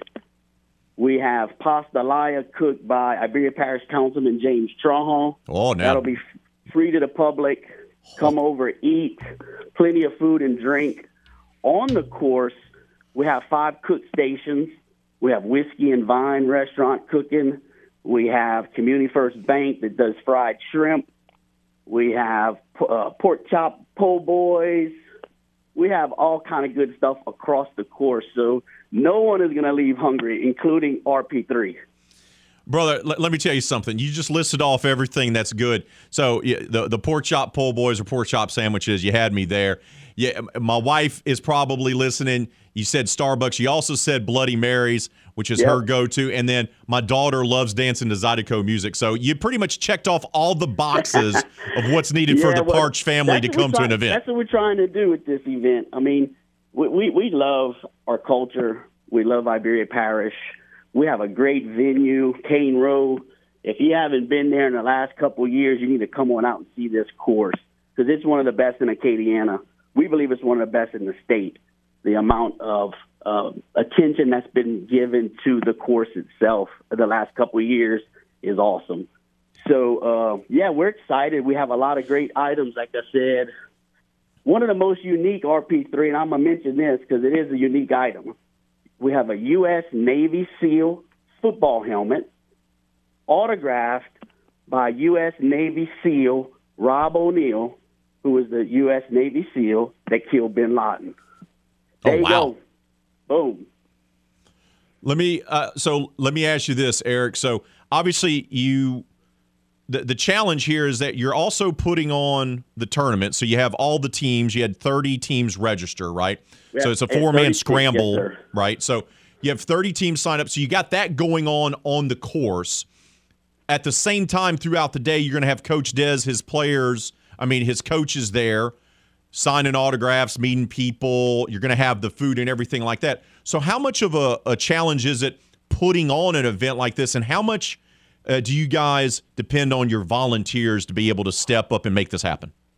Oh, I, I got a couple of people that have really helped me put this together, including a couple of my staff here at my business. Um, it, it's a lot. It's a, it's a tremendous effort. There's a lot of moving parts. The community has been great. A lot of the items have been donated. A lot of the food, drinks, obviously, are donated. So it takes it takes a, a, a village, you know, to put on an event like this. But being it's the second year, we kind of we kind of understand the do's and the don'ts. Last year, we overbooked the golf teams, and it slowed the the, the uh, pace of play down. That's why we capped it at 36 teams. We have hole sponsors still available. Uh, those are $250 to get a hole sponsor. We have over 65 hole sponsors thus far, which is a really good number. And so if anybody wants to donate and become a whole sponsor, they can get in touch with me, Eric Haik, at e hike h a i k at hmg law.com. Eric, appreciate the time, brother. Where can people go find even more information about the event? Obviously, they can email you if they want to be a sponsor, but where can they go to find out more information about about this great event? I think there's a notation on the RagingCajuns.com website. They can reach out to me personally. We've been posting a lot of good information on Facebook as well. Um, and again, I really appreciate you guys reaching out to us to allow us to come on this morning and promote Coach Dez. We just want people to, to rally around him, buy your season tickets, become a member of the RCAF. I'm an RCAF board member. It's important for us in Acadiana to increase that enrollment. This is a part of that process. Eric, appreciate your time, brother. Thank you so much. Uh, best of luck with the event this weekend, my friend. We'll talk to you soon. Thank you. This is RP3 and Company on the game. 1037 Lafayette and 1041 Lake Charles, Southwest Louisiana's sports station. Your home for the LSU Tigers and Houston Astros. RP3 is the epitome of a high roller, constantly making large bets. But by doing that, the minimum bet is a dollar for a win, a dollar for a place, a dollar for a show. So it's essentially a $3 bet. That netted me a cool $6.70. What? Okay, so he's not a risk taker. He's your best bet for sports talk. 19. Hit me. 20. Hit me. 21. Hit me. 22. Go! Now back to more RP3 and Company on the game. 1037 Lafayette and 1041 Lake Charles, Southwest Louisiana's sports station.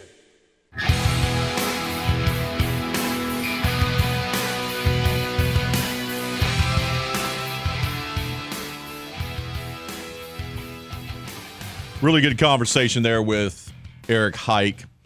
who's the man behind the Coach Des Raging Cajun Classic Golf Tournament that's going to be held at Cane Row Golf Club on Saturday.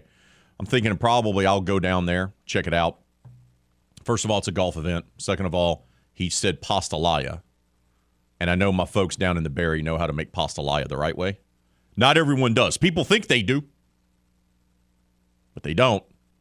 I have faith in my folks down in the Berry, though, to come through here with the food. Just saying. I had the best pastalaya in my life at a Tulane tailgate in the uh, spring of 2012.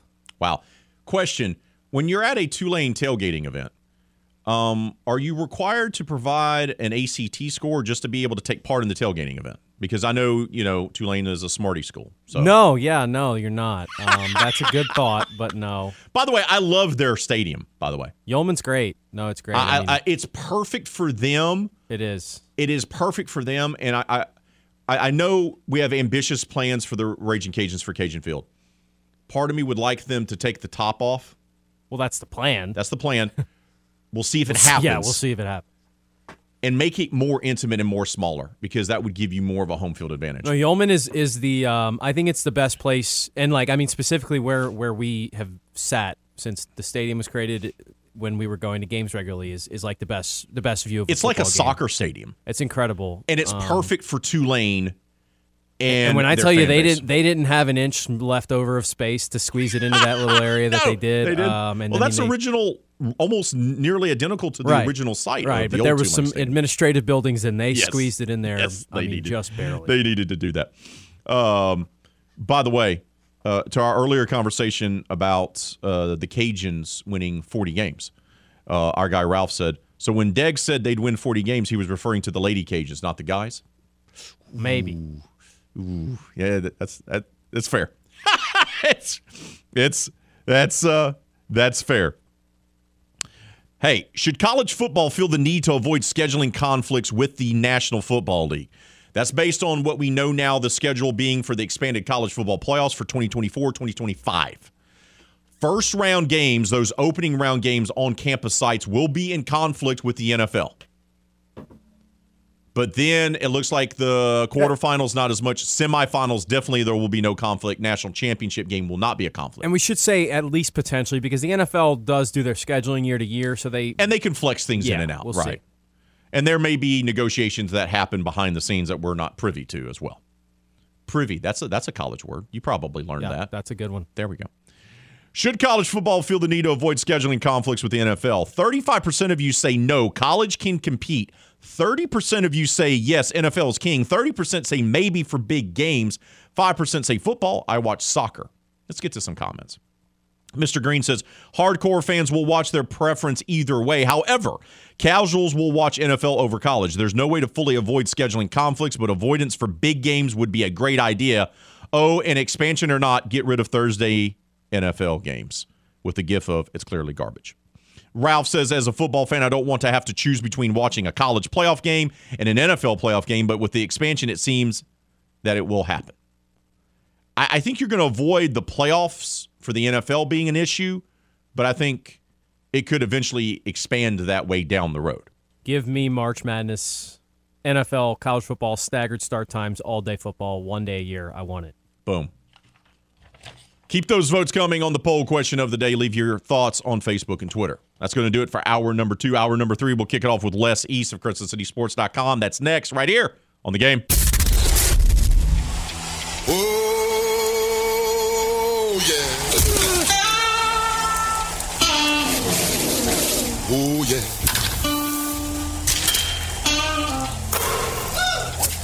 Everything, everything, everything gonna be all right this morning. Live from the Delta Media Studios in Upper Lafayette, here is producer Dawson Iserlo and your big, bald, beautiful host, Raymond Partsch III, better known as RP3.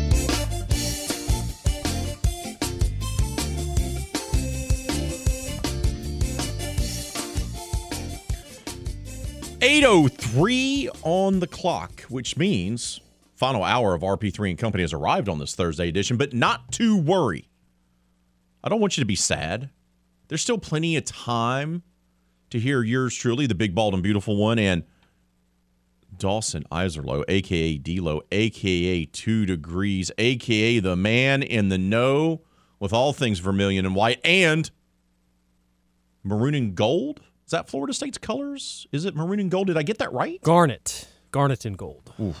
Sorry, I let you It's down. okay. It's okay. You were I- close. I let down you, and I, I let down Tallahassee. I've only been to Tallahassee once, by the way, and it was a pleasant Mm, experience. Okay, good. You uh, Okay, right. Uh, it wasn't. I wanted to go to a Florida State game, just haven't had that opportunity. I do want to go there to, to experience that because it's one of the great programs, Great, great, great environment. great environment. Um, but we uh, stopped. My wife and I went on vacation before our daughter was born, and we went to Key West, and we split up the trip by staying in Tallahassee, and we stayed at a hotel.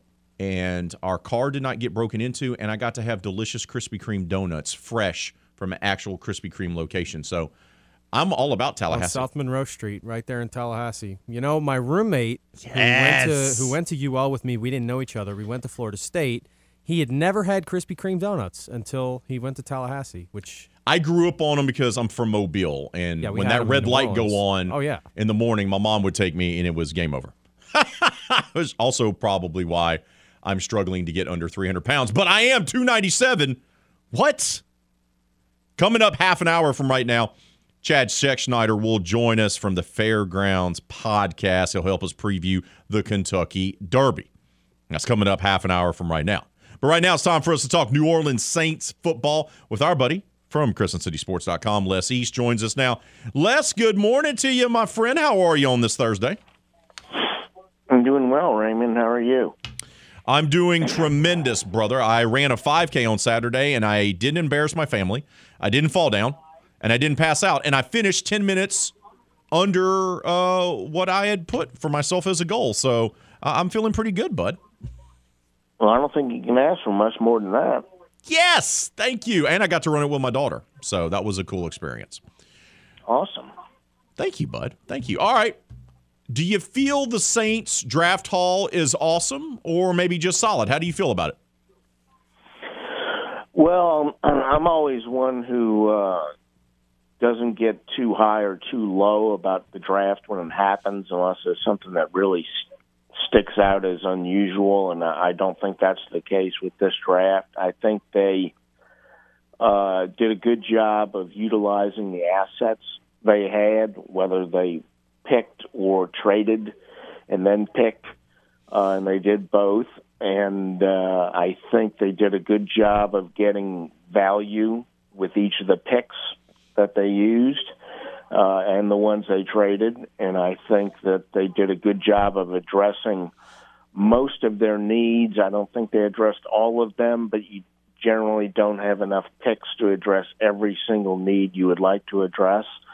And I think they pretty much addressed the needs in order of priority. They they kind of addressed the bigger needs early and the smaller needs later. So I I don't really find fault with anything they did. Um, I, I just think it was a, a solid draft from top to bottom, and then you know we'll see what these guys do. But based on what they did over the weekend, um, I, I don't think you can really criticize anything. Uh, before I get your thoughts on the individual picks, because I agree with you, I, I think it was a solid draft. I don't grade drafts. I think that's a silly thing to do. Um, but you look and you're like, hey, they, they address a lot of needs, and we'll get the breakdown from you on those individual players. What do you make of the thing that did surprise fans was the trading of Adam Trautman? And and I said this on the air Les yesterday, where look, if if he says that he asked for a trade earlier in the year, um, he clearly wasn't their number one choice at tight end. Uh, he has been surpassed by an undrafted wide receiver turned tight end in Juwan Johnson. And he wanted out, and he wasn't a very productive player. So if you're the Saints, this is a guy that doesn't work out. He doesn't want to be here. Well, let's just go ahead and get rid of him. Uh, but a lot of fans were upset because they traded all those picks years ago to get him. Uh, what do you make of the Saints' decision to move on from Adam Trautman like they did on day three of the draft? Well, if there is a criticism, it's probably for all those picks they gave up to get him initially, because in three years he didn't um, produce the way they had hoped he would produce. And a lot of that had to do with injuries, but he also went he did play in in a lot of games. He played hurt a lot, didn't miss a lot of games. And when he did play, he was not that productive.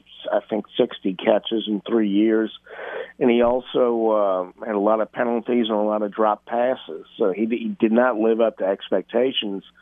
so if there's anything to be disappointed in, it's everything they gave up to get him in the first place. And obviously, that was uh, Sean Payton's um, preference, since he's the guy who traded to get him uh, on Saturday but I don't see anything wrong with the trade. I mean, it jumps out at you a little bit because uh, that was an area of need that they actually got thinner at because they traded somebody and didn't draft somebody. But they got to the point where they had an opportunity to move up and pick a player who they figured was going to go a lot earlier than he did in the wide receiver from Wake Forest. so they went ahead and made the trade. And at that point, as Dennis Allen said, they were pretty much out of draft capital. So giving up a player enabled them uh, to make the move they wanted to make. And, and Trautman was a guy who, um, you know, they've been waiting for him to have an impact, but I don't think he was expected to have a huge impact next year. So I don't think it's a big loss. Uh, so I don't really have a problem with the trade that they made uh, it was the one they made to get him initially that was uh, not not well done. So what do they do at tight end now? Because obviously Juwan's their guy; he's their number one, and I expect Carr to develop a good rapport with him, and that'd be one of the focus in the offseason here. But they need depth at that position, and really, Taysom Hill, we may have been told was going to be used at tight end, but he really wasn't last year. So what do they do at the tight end position? now that they've traded away Trautman? Well, I think they'll sign a veteran free agent. They have some money available um, under the cap to still bring in a couple of veteran players before training camp, and I think tight end, tight end will probably be their top priority. Um, they, uh, you know, Taysom could still be more involved as a tight end. But you're right; he was not involved as much as we were expecting last year. I think he only caught nine passes. Certainly, Juwan Johnson with the new contract is the guy they're counting on the most. I think they believe Lucas Krull, an undrafted free agent from last year, has a chance to be a contributor on the roster, but I think there's going to be someone – who's not yet in the building that they're going to expect to have a, a pretty significant role, and that that's going to be a veteran free agent they're going to sign. And uh, you know, the, wild card in all of this is they were prepared to sign uh, Foster Moreau from New Orleans and from LSU, and uh, he had the the illness was diagnosed during his physical, and his his career's kind of on hold right now. But at some point down the road, it's not out of the question that he could be in the mix. But in the meantime, I think they're going to have to go out and sign a veteran free agent, and I would expect that to happen here fairly soon. Now that the first wave of free agency is over and the draft is over, and they've signed their undrafted rookie free agents as well, you know, tight end is going to be something that you say they're going to address. Is there anything else that you could see the Saints – try to address before training camp rolls around? Maybe adding some depth at linebacker or something like that. Yeah, I think linebacker is the next position you look at because they um, they haven't addressed it in free agency or the draft, and they lost uh, a starter or, or a quasi starter in Kaden Elliss, who had a pretty good year last year.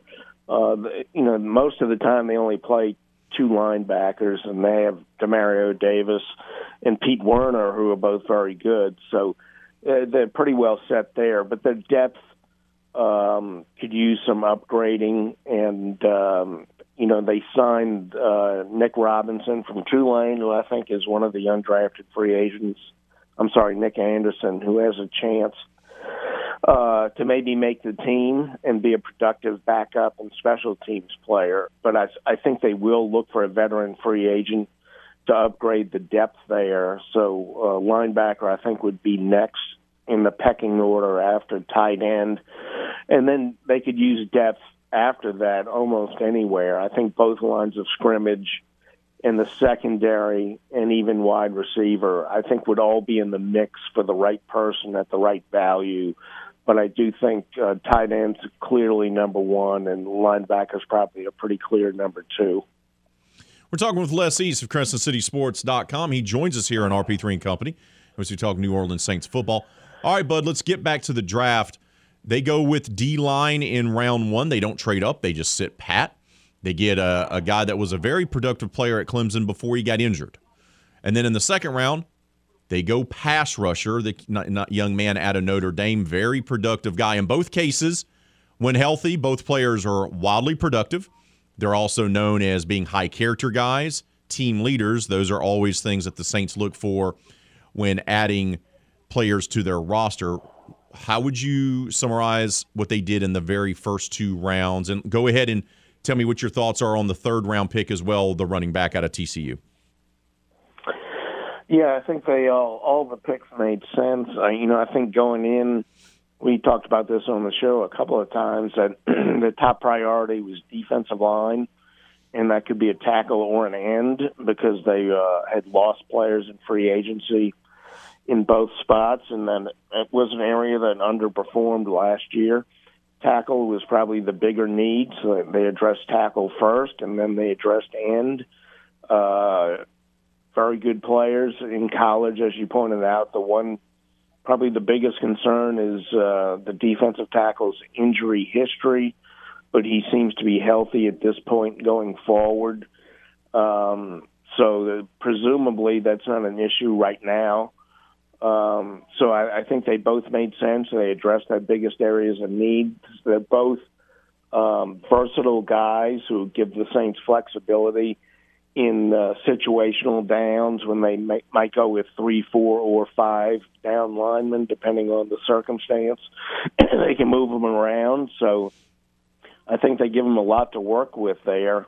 And then the running back from TCU, you know, a, a lot of people in New Orleans were hoping they would take Tyjae Spears from Ponchatoula and Tulane, who would have been a good pick, and I think is going to be a good player. But uh, I think that uh, Miller is a more, um, I think he's a more durable player, a bigger player, someone who, like Spears, will start out as a complement to Alvin Kamara and Jamaal Williams, but I think more so than Spears, I could see him being the successor to Alvin Kamara somewhere down the road because he's a big guy who's uh, had a lot of productivity and uh, carried the ball a lot, and uh, looks like he can catch the ball out of the backfield. Uh, even though he wasn't asked to do that a lot in college, so I think uh, he fills another need not only in the short term but also in the long term. We'll wrap it up with this, Les. Uh, you know, they do some of their trading, their wheeling and dealing on day three. Uh, they address some positions of need as well O line, safety, even got themselves a third string quarterback as well, and wide receiver. Of the guys they drafted on day three, who kind of really kind of stands out to you and you go, hmm, that's a guy that may be able to make an impact pretty early on? Yeah, I think that's the wide receiver from Wake Forest, the last pick in the sixth round. not, not the last pick in the sixth round, their last pick who came in the sixth round. Uh, you look at his numbers over the last two years. He had, you know, 150 plus receptions, 2,000 plus yards, big, um, talented receiver, was projected by a lot of people to go significantly higher. Uh, he said in the interview that uh, he was told, I assume by his agent, that there was some sort of character issue that he couldn't um, pinpoint that apparently led to him dropping, but the Saints seemed unaware of any reason for concern. And uh, I'm, I'm not aware of any particular reason, but apparently there were some whispers about him that led to him dropping. But if you look at his productivity and his athleticism, uh, he should have gone higher than he did, and that's a position where the Saints still needed some depth. So uh, if you're looking for somebody who might get more uh, of an opportunity as a rookie than their position in the draft would suggest, he's definitely the guy. Les, appreciate your time as always. Keep up the tremendous work you're doing for CrescentCitySports.com, brother. And we'll talk to you next week, bud. Thanks, Raymond. This is RP3 and Company on the game. 1037 Lafayette and 1041 Lake Charles, Southwest Louisiana's sports station. Your home for the LSU Tigers and Houston Astros. You know how some fellas don't care how they look? I mean, a few of you are rocking sweatpants that haven't been washed in days. Ew. Not to worry, my dear unkempt friend. RP3 and Company is a judgment free zone. Hell, sometimes these guys don't even wear pants. I would like to extend to you an invitation to the pants party. Excuse me? The party. The pants with pants. Party with pants. Now back to the hopefully fully clothed RP3 on the game. 1037 Lafayette and 1041 Lake Charles, Southwest Louisiana's sports station.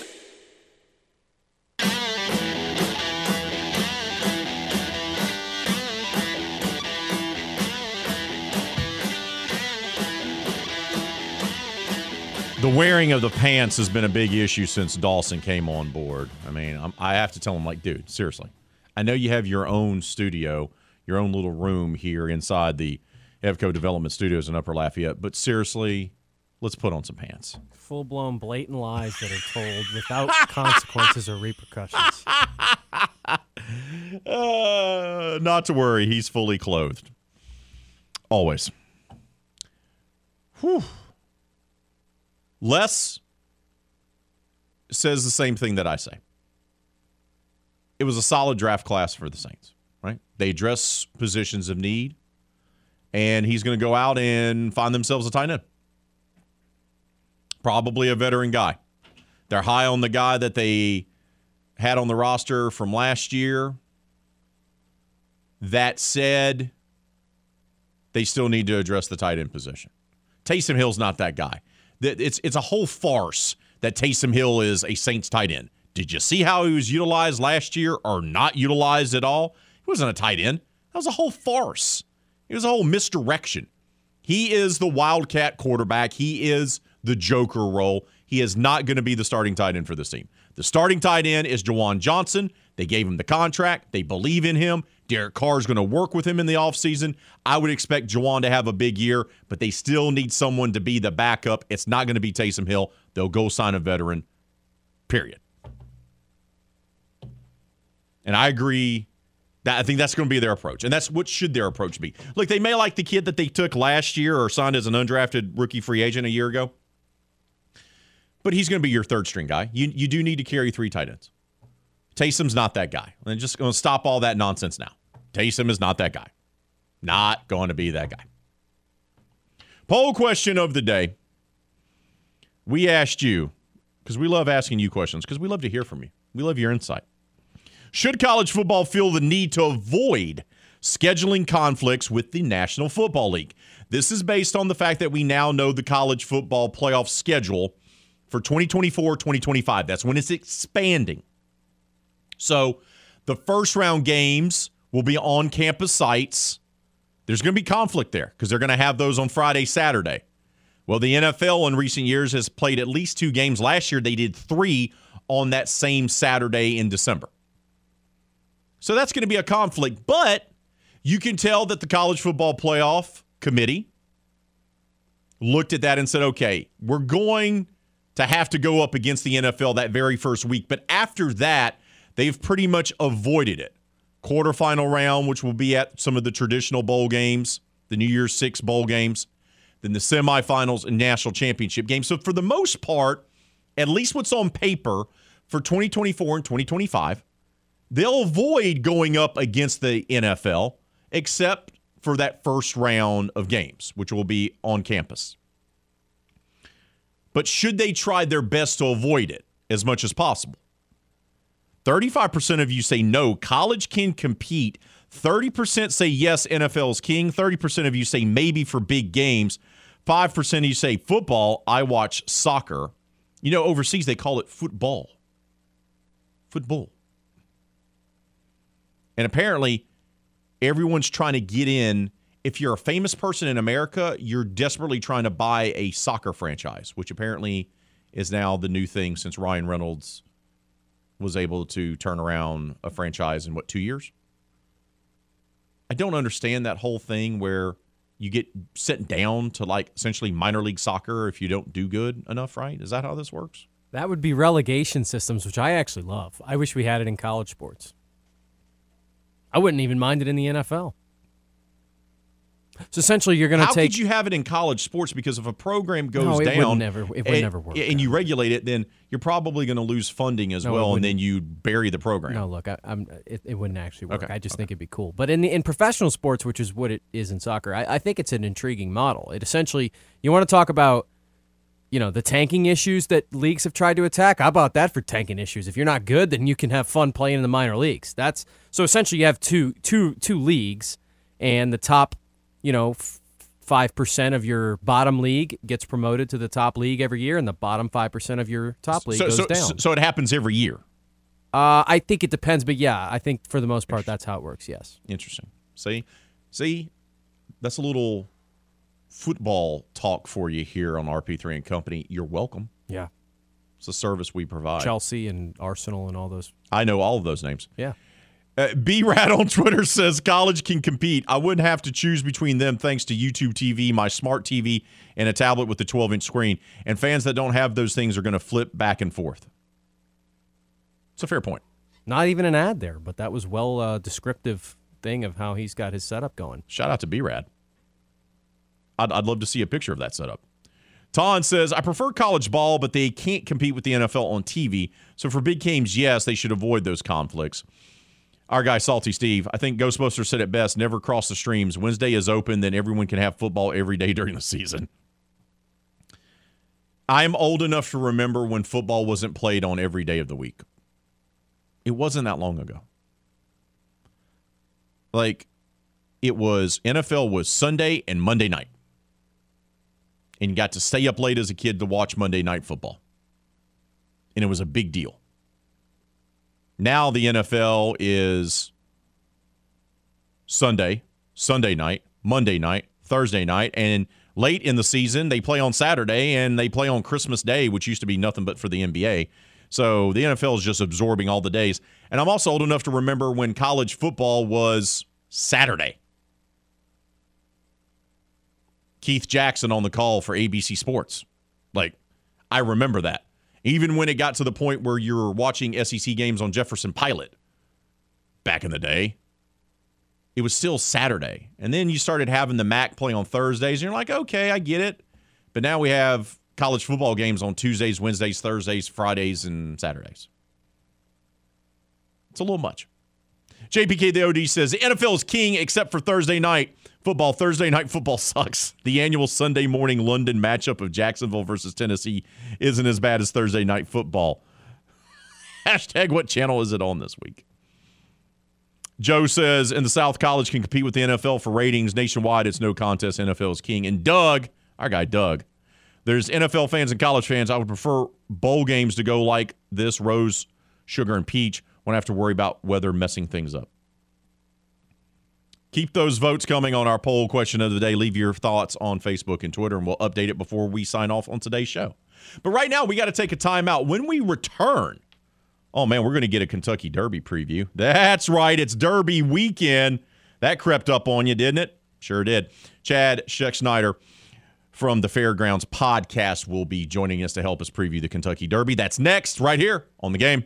This is RP3 and Company on the game. 1037 Lafayette and 1041 Lake Charles, Southwest Louisiana's sports station. Your home for the LSU Tigers and Houston Astros. This is RP3 and Company, live from the Evco Development Studios in Upper Lafayette on the game. 1037 Lafayette, 1041 Lake Charles, Southwest Louisiana's sports station.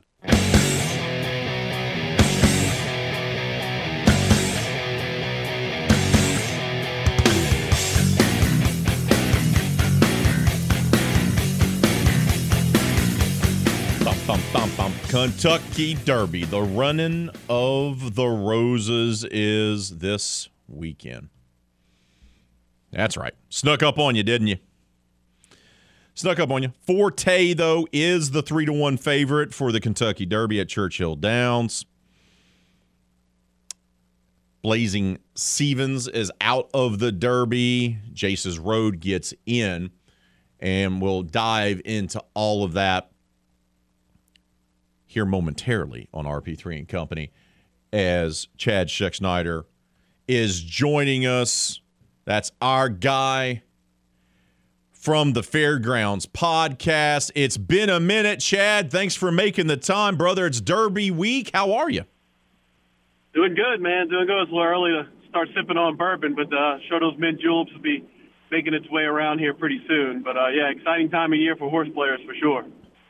So let's touch on the thing that's kind of caused a sensation this week, and that was, of course, the uh, rash of horses that have died. What can you tell us, and just how much of a shockwave is that for the actual Kentucky Derby during Derby week? I know. I think a lot of it's circumstantial. I think one, I know on the turf had a heart attack, um, so it wasn't a, a breakdown as far as like a a horse crippling or something like that, or, or breaking a, a, a sesamoid bone, bone or something like that. But um, two others, I, I don't know if, if they reported they died. I know two others had um, kind of like a little wreck in the race, but both horses made it back to the barn fine.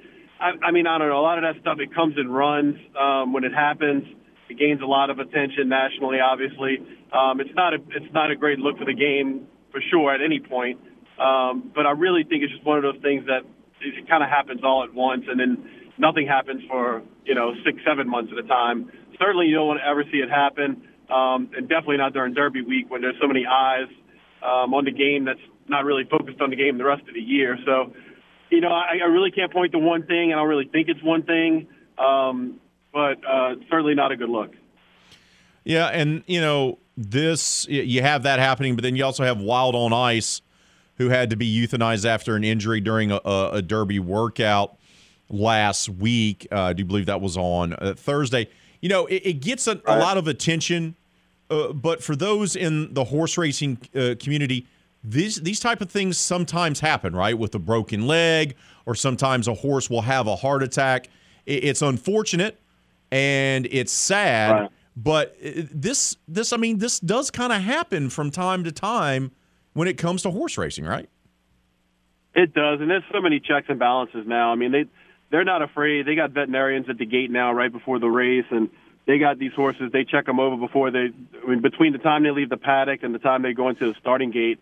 Um, you know, there's veterinarians sitting out there going through these horses, checking them over, and in some of the biggest races of the of the year, um, they've scratched horses at the gate that, you know, seemingly trainers will tell you that's just the way they are um, or the way they look or the way they're they're walking. Um, but the veterinarians don't want to take any chances, so they're very overly cautious when it comes to racing these horses now, since there's so many eyes on them, and and um, that's gotten a lot better in recent years. And you know, they they are overly cautious when it comes to them on the track. So uh, uh an accident that happened with Wild on Ice, very unfortunate.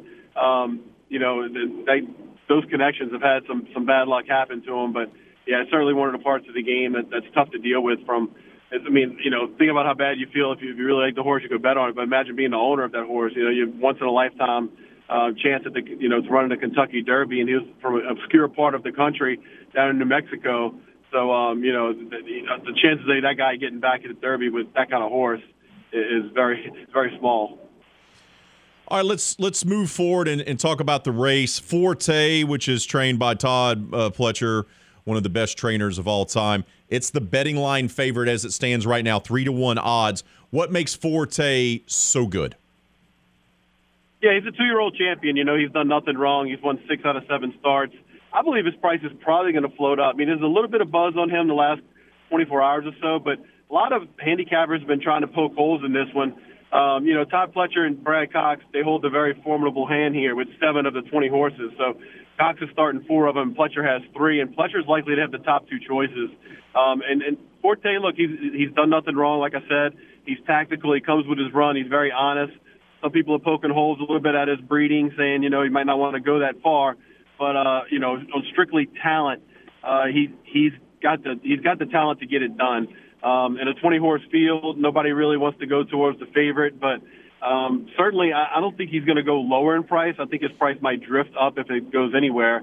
So, um, you know, you might end up getting four or five to one on him if you really like him. I can't knock him at all. I mean, the horse is horse has done nothing wrong. He looks he's been looking good all week up there at Churchill. So certainly a horse that um, I, I think you have to cover in your picks.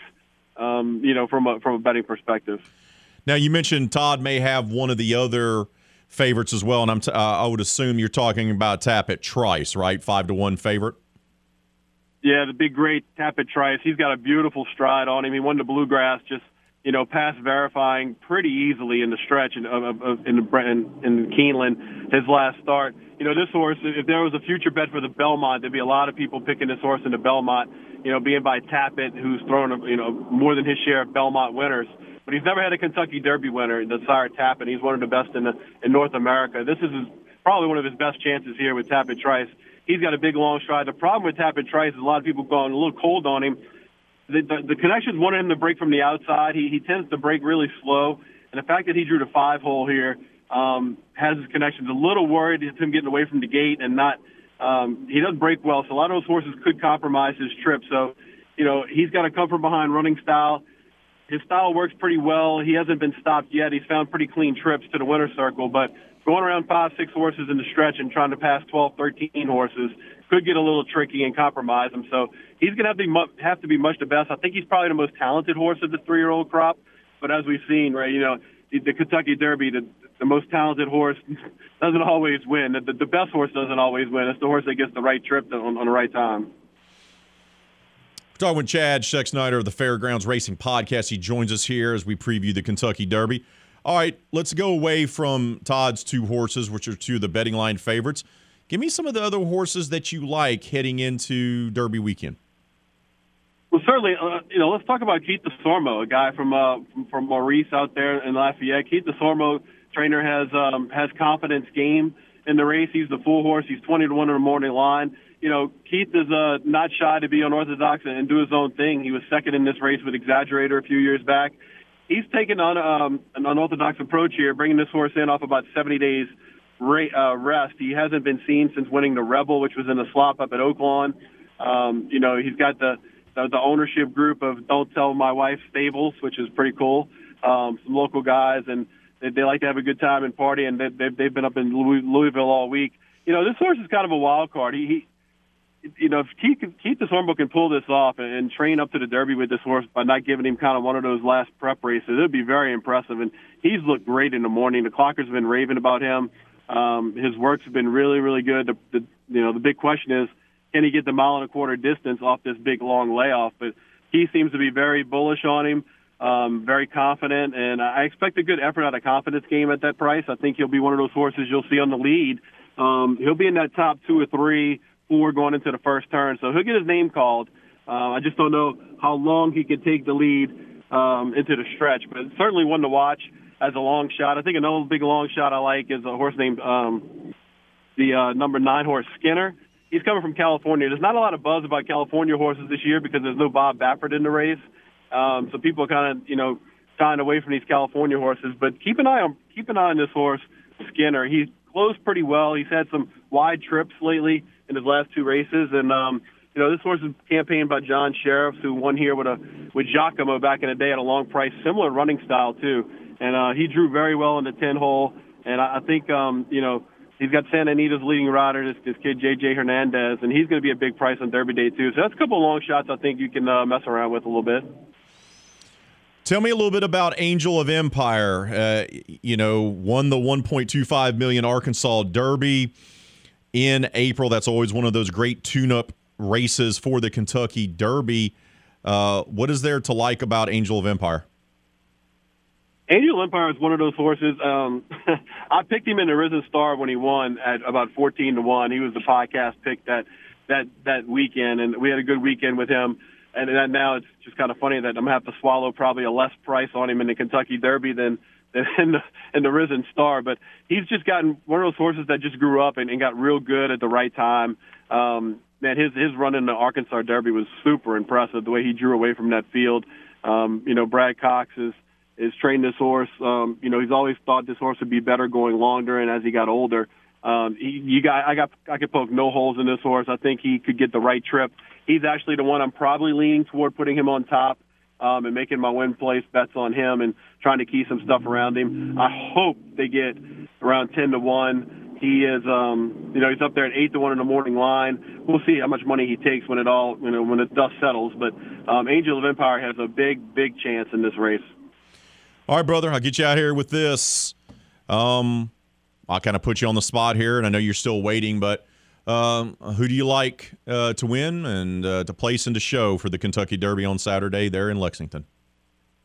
Yep, so I'm, I'm going to take Angel of Empire on top. I'm going to sprinkle in some Tapit Trice and Skinner underneath, um, maybe with some confidence game and, and, and disarm. I think um, Steve Asmussen had his heart broke last year with Epicenter, and he's really flying under the radar with this horse, Disarm, who he was very, very high on at the fairgrounds, you know, back in the fall. He thought this was one of his best three-year-olds. This horse was a little slow to come around, but he seems to be getting really, really good right now. And um, so he's going to be a huge number, 30 to 1. So if he can get in the exacta, the try, you know, maybe try to get Skinner in there under Angel of Empire, it'll be a good derby. So uh, those are the ones I'm playing around with. All right, brother, tell the people where they can go to get the Fairgrounds Racing podcast and when you're going to be dropping uh, the latest episode. Yeah, I think we're going to do. Um, we didn't get to one this week with all everything going on. We're going to definitely do a triple crown one, probably for the Preakness and the Belmont. Um, all the Apple podcasts uh, you can reach it on. Uh, follow me on Twitter at Shex Nola. Uh, do some updating this weekend. I'll probably throw out some pics on Twitter um, as the days goes on tomorrow for Oaks Day and on and on Derby Day. So um, Apple Podcasts and then on Twitter and anywhere you can get it, just type in Fairgrounds Racing Podcast. Chad, appreciate the time as always, brother. Enjoy the Derby this weekend, my friend. Rampy, you too, man. Appreciate it. This is RP3 and Company on the game. 1037 Lafayette and 1041 Lake Charles, Southwest Louisiana's sports station. Your home for the LSU Tigers and Houston Astros. You know how some fellas don't care how they look? I mean, a few of you are rocking sweatpants that haven't been washed in days. Ew. Not to worry, my dear unkempt friend. RP3 and Company is a judgment free zone. Hell, sometimes these guys don't even wear pants. I would like to extend to you an invitation to the pants party. Excuse me? The party. The pants with the pants. Party with pants. Now back to the hopefully fully clothed RP3 on the game. 1037 Lafayette and 1041 Lake Charles, Southwest Louisiana's sports station.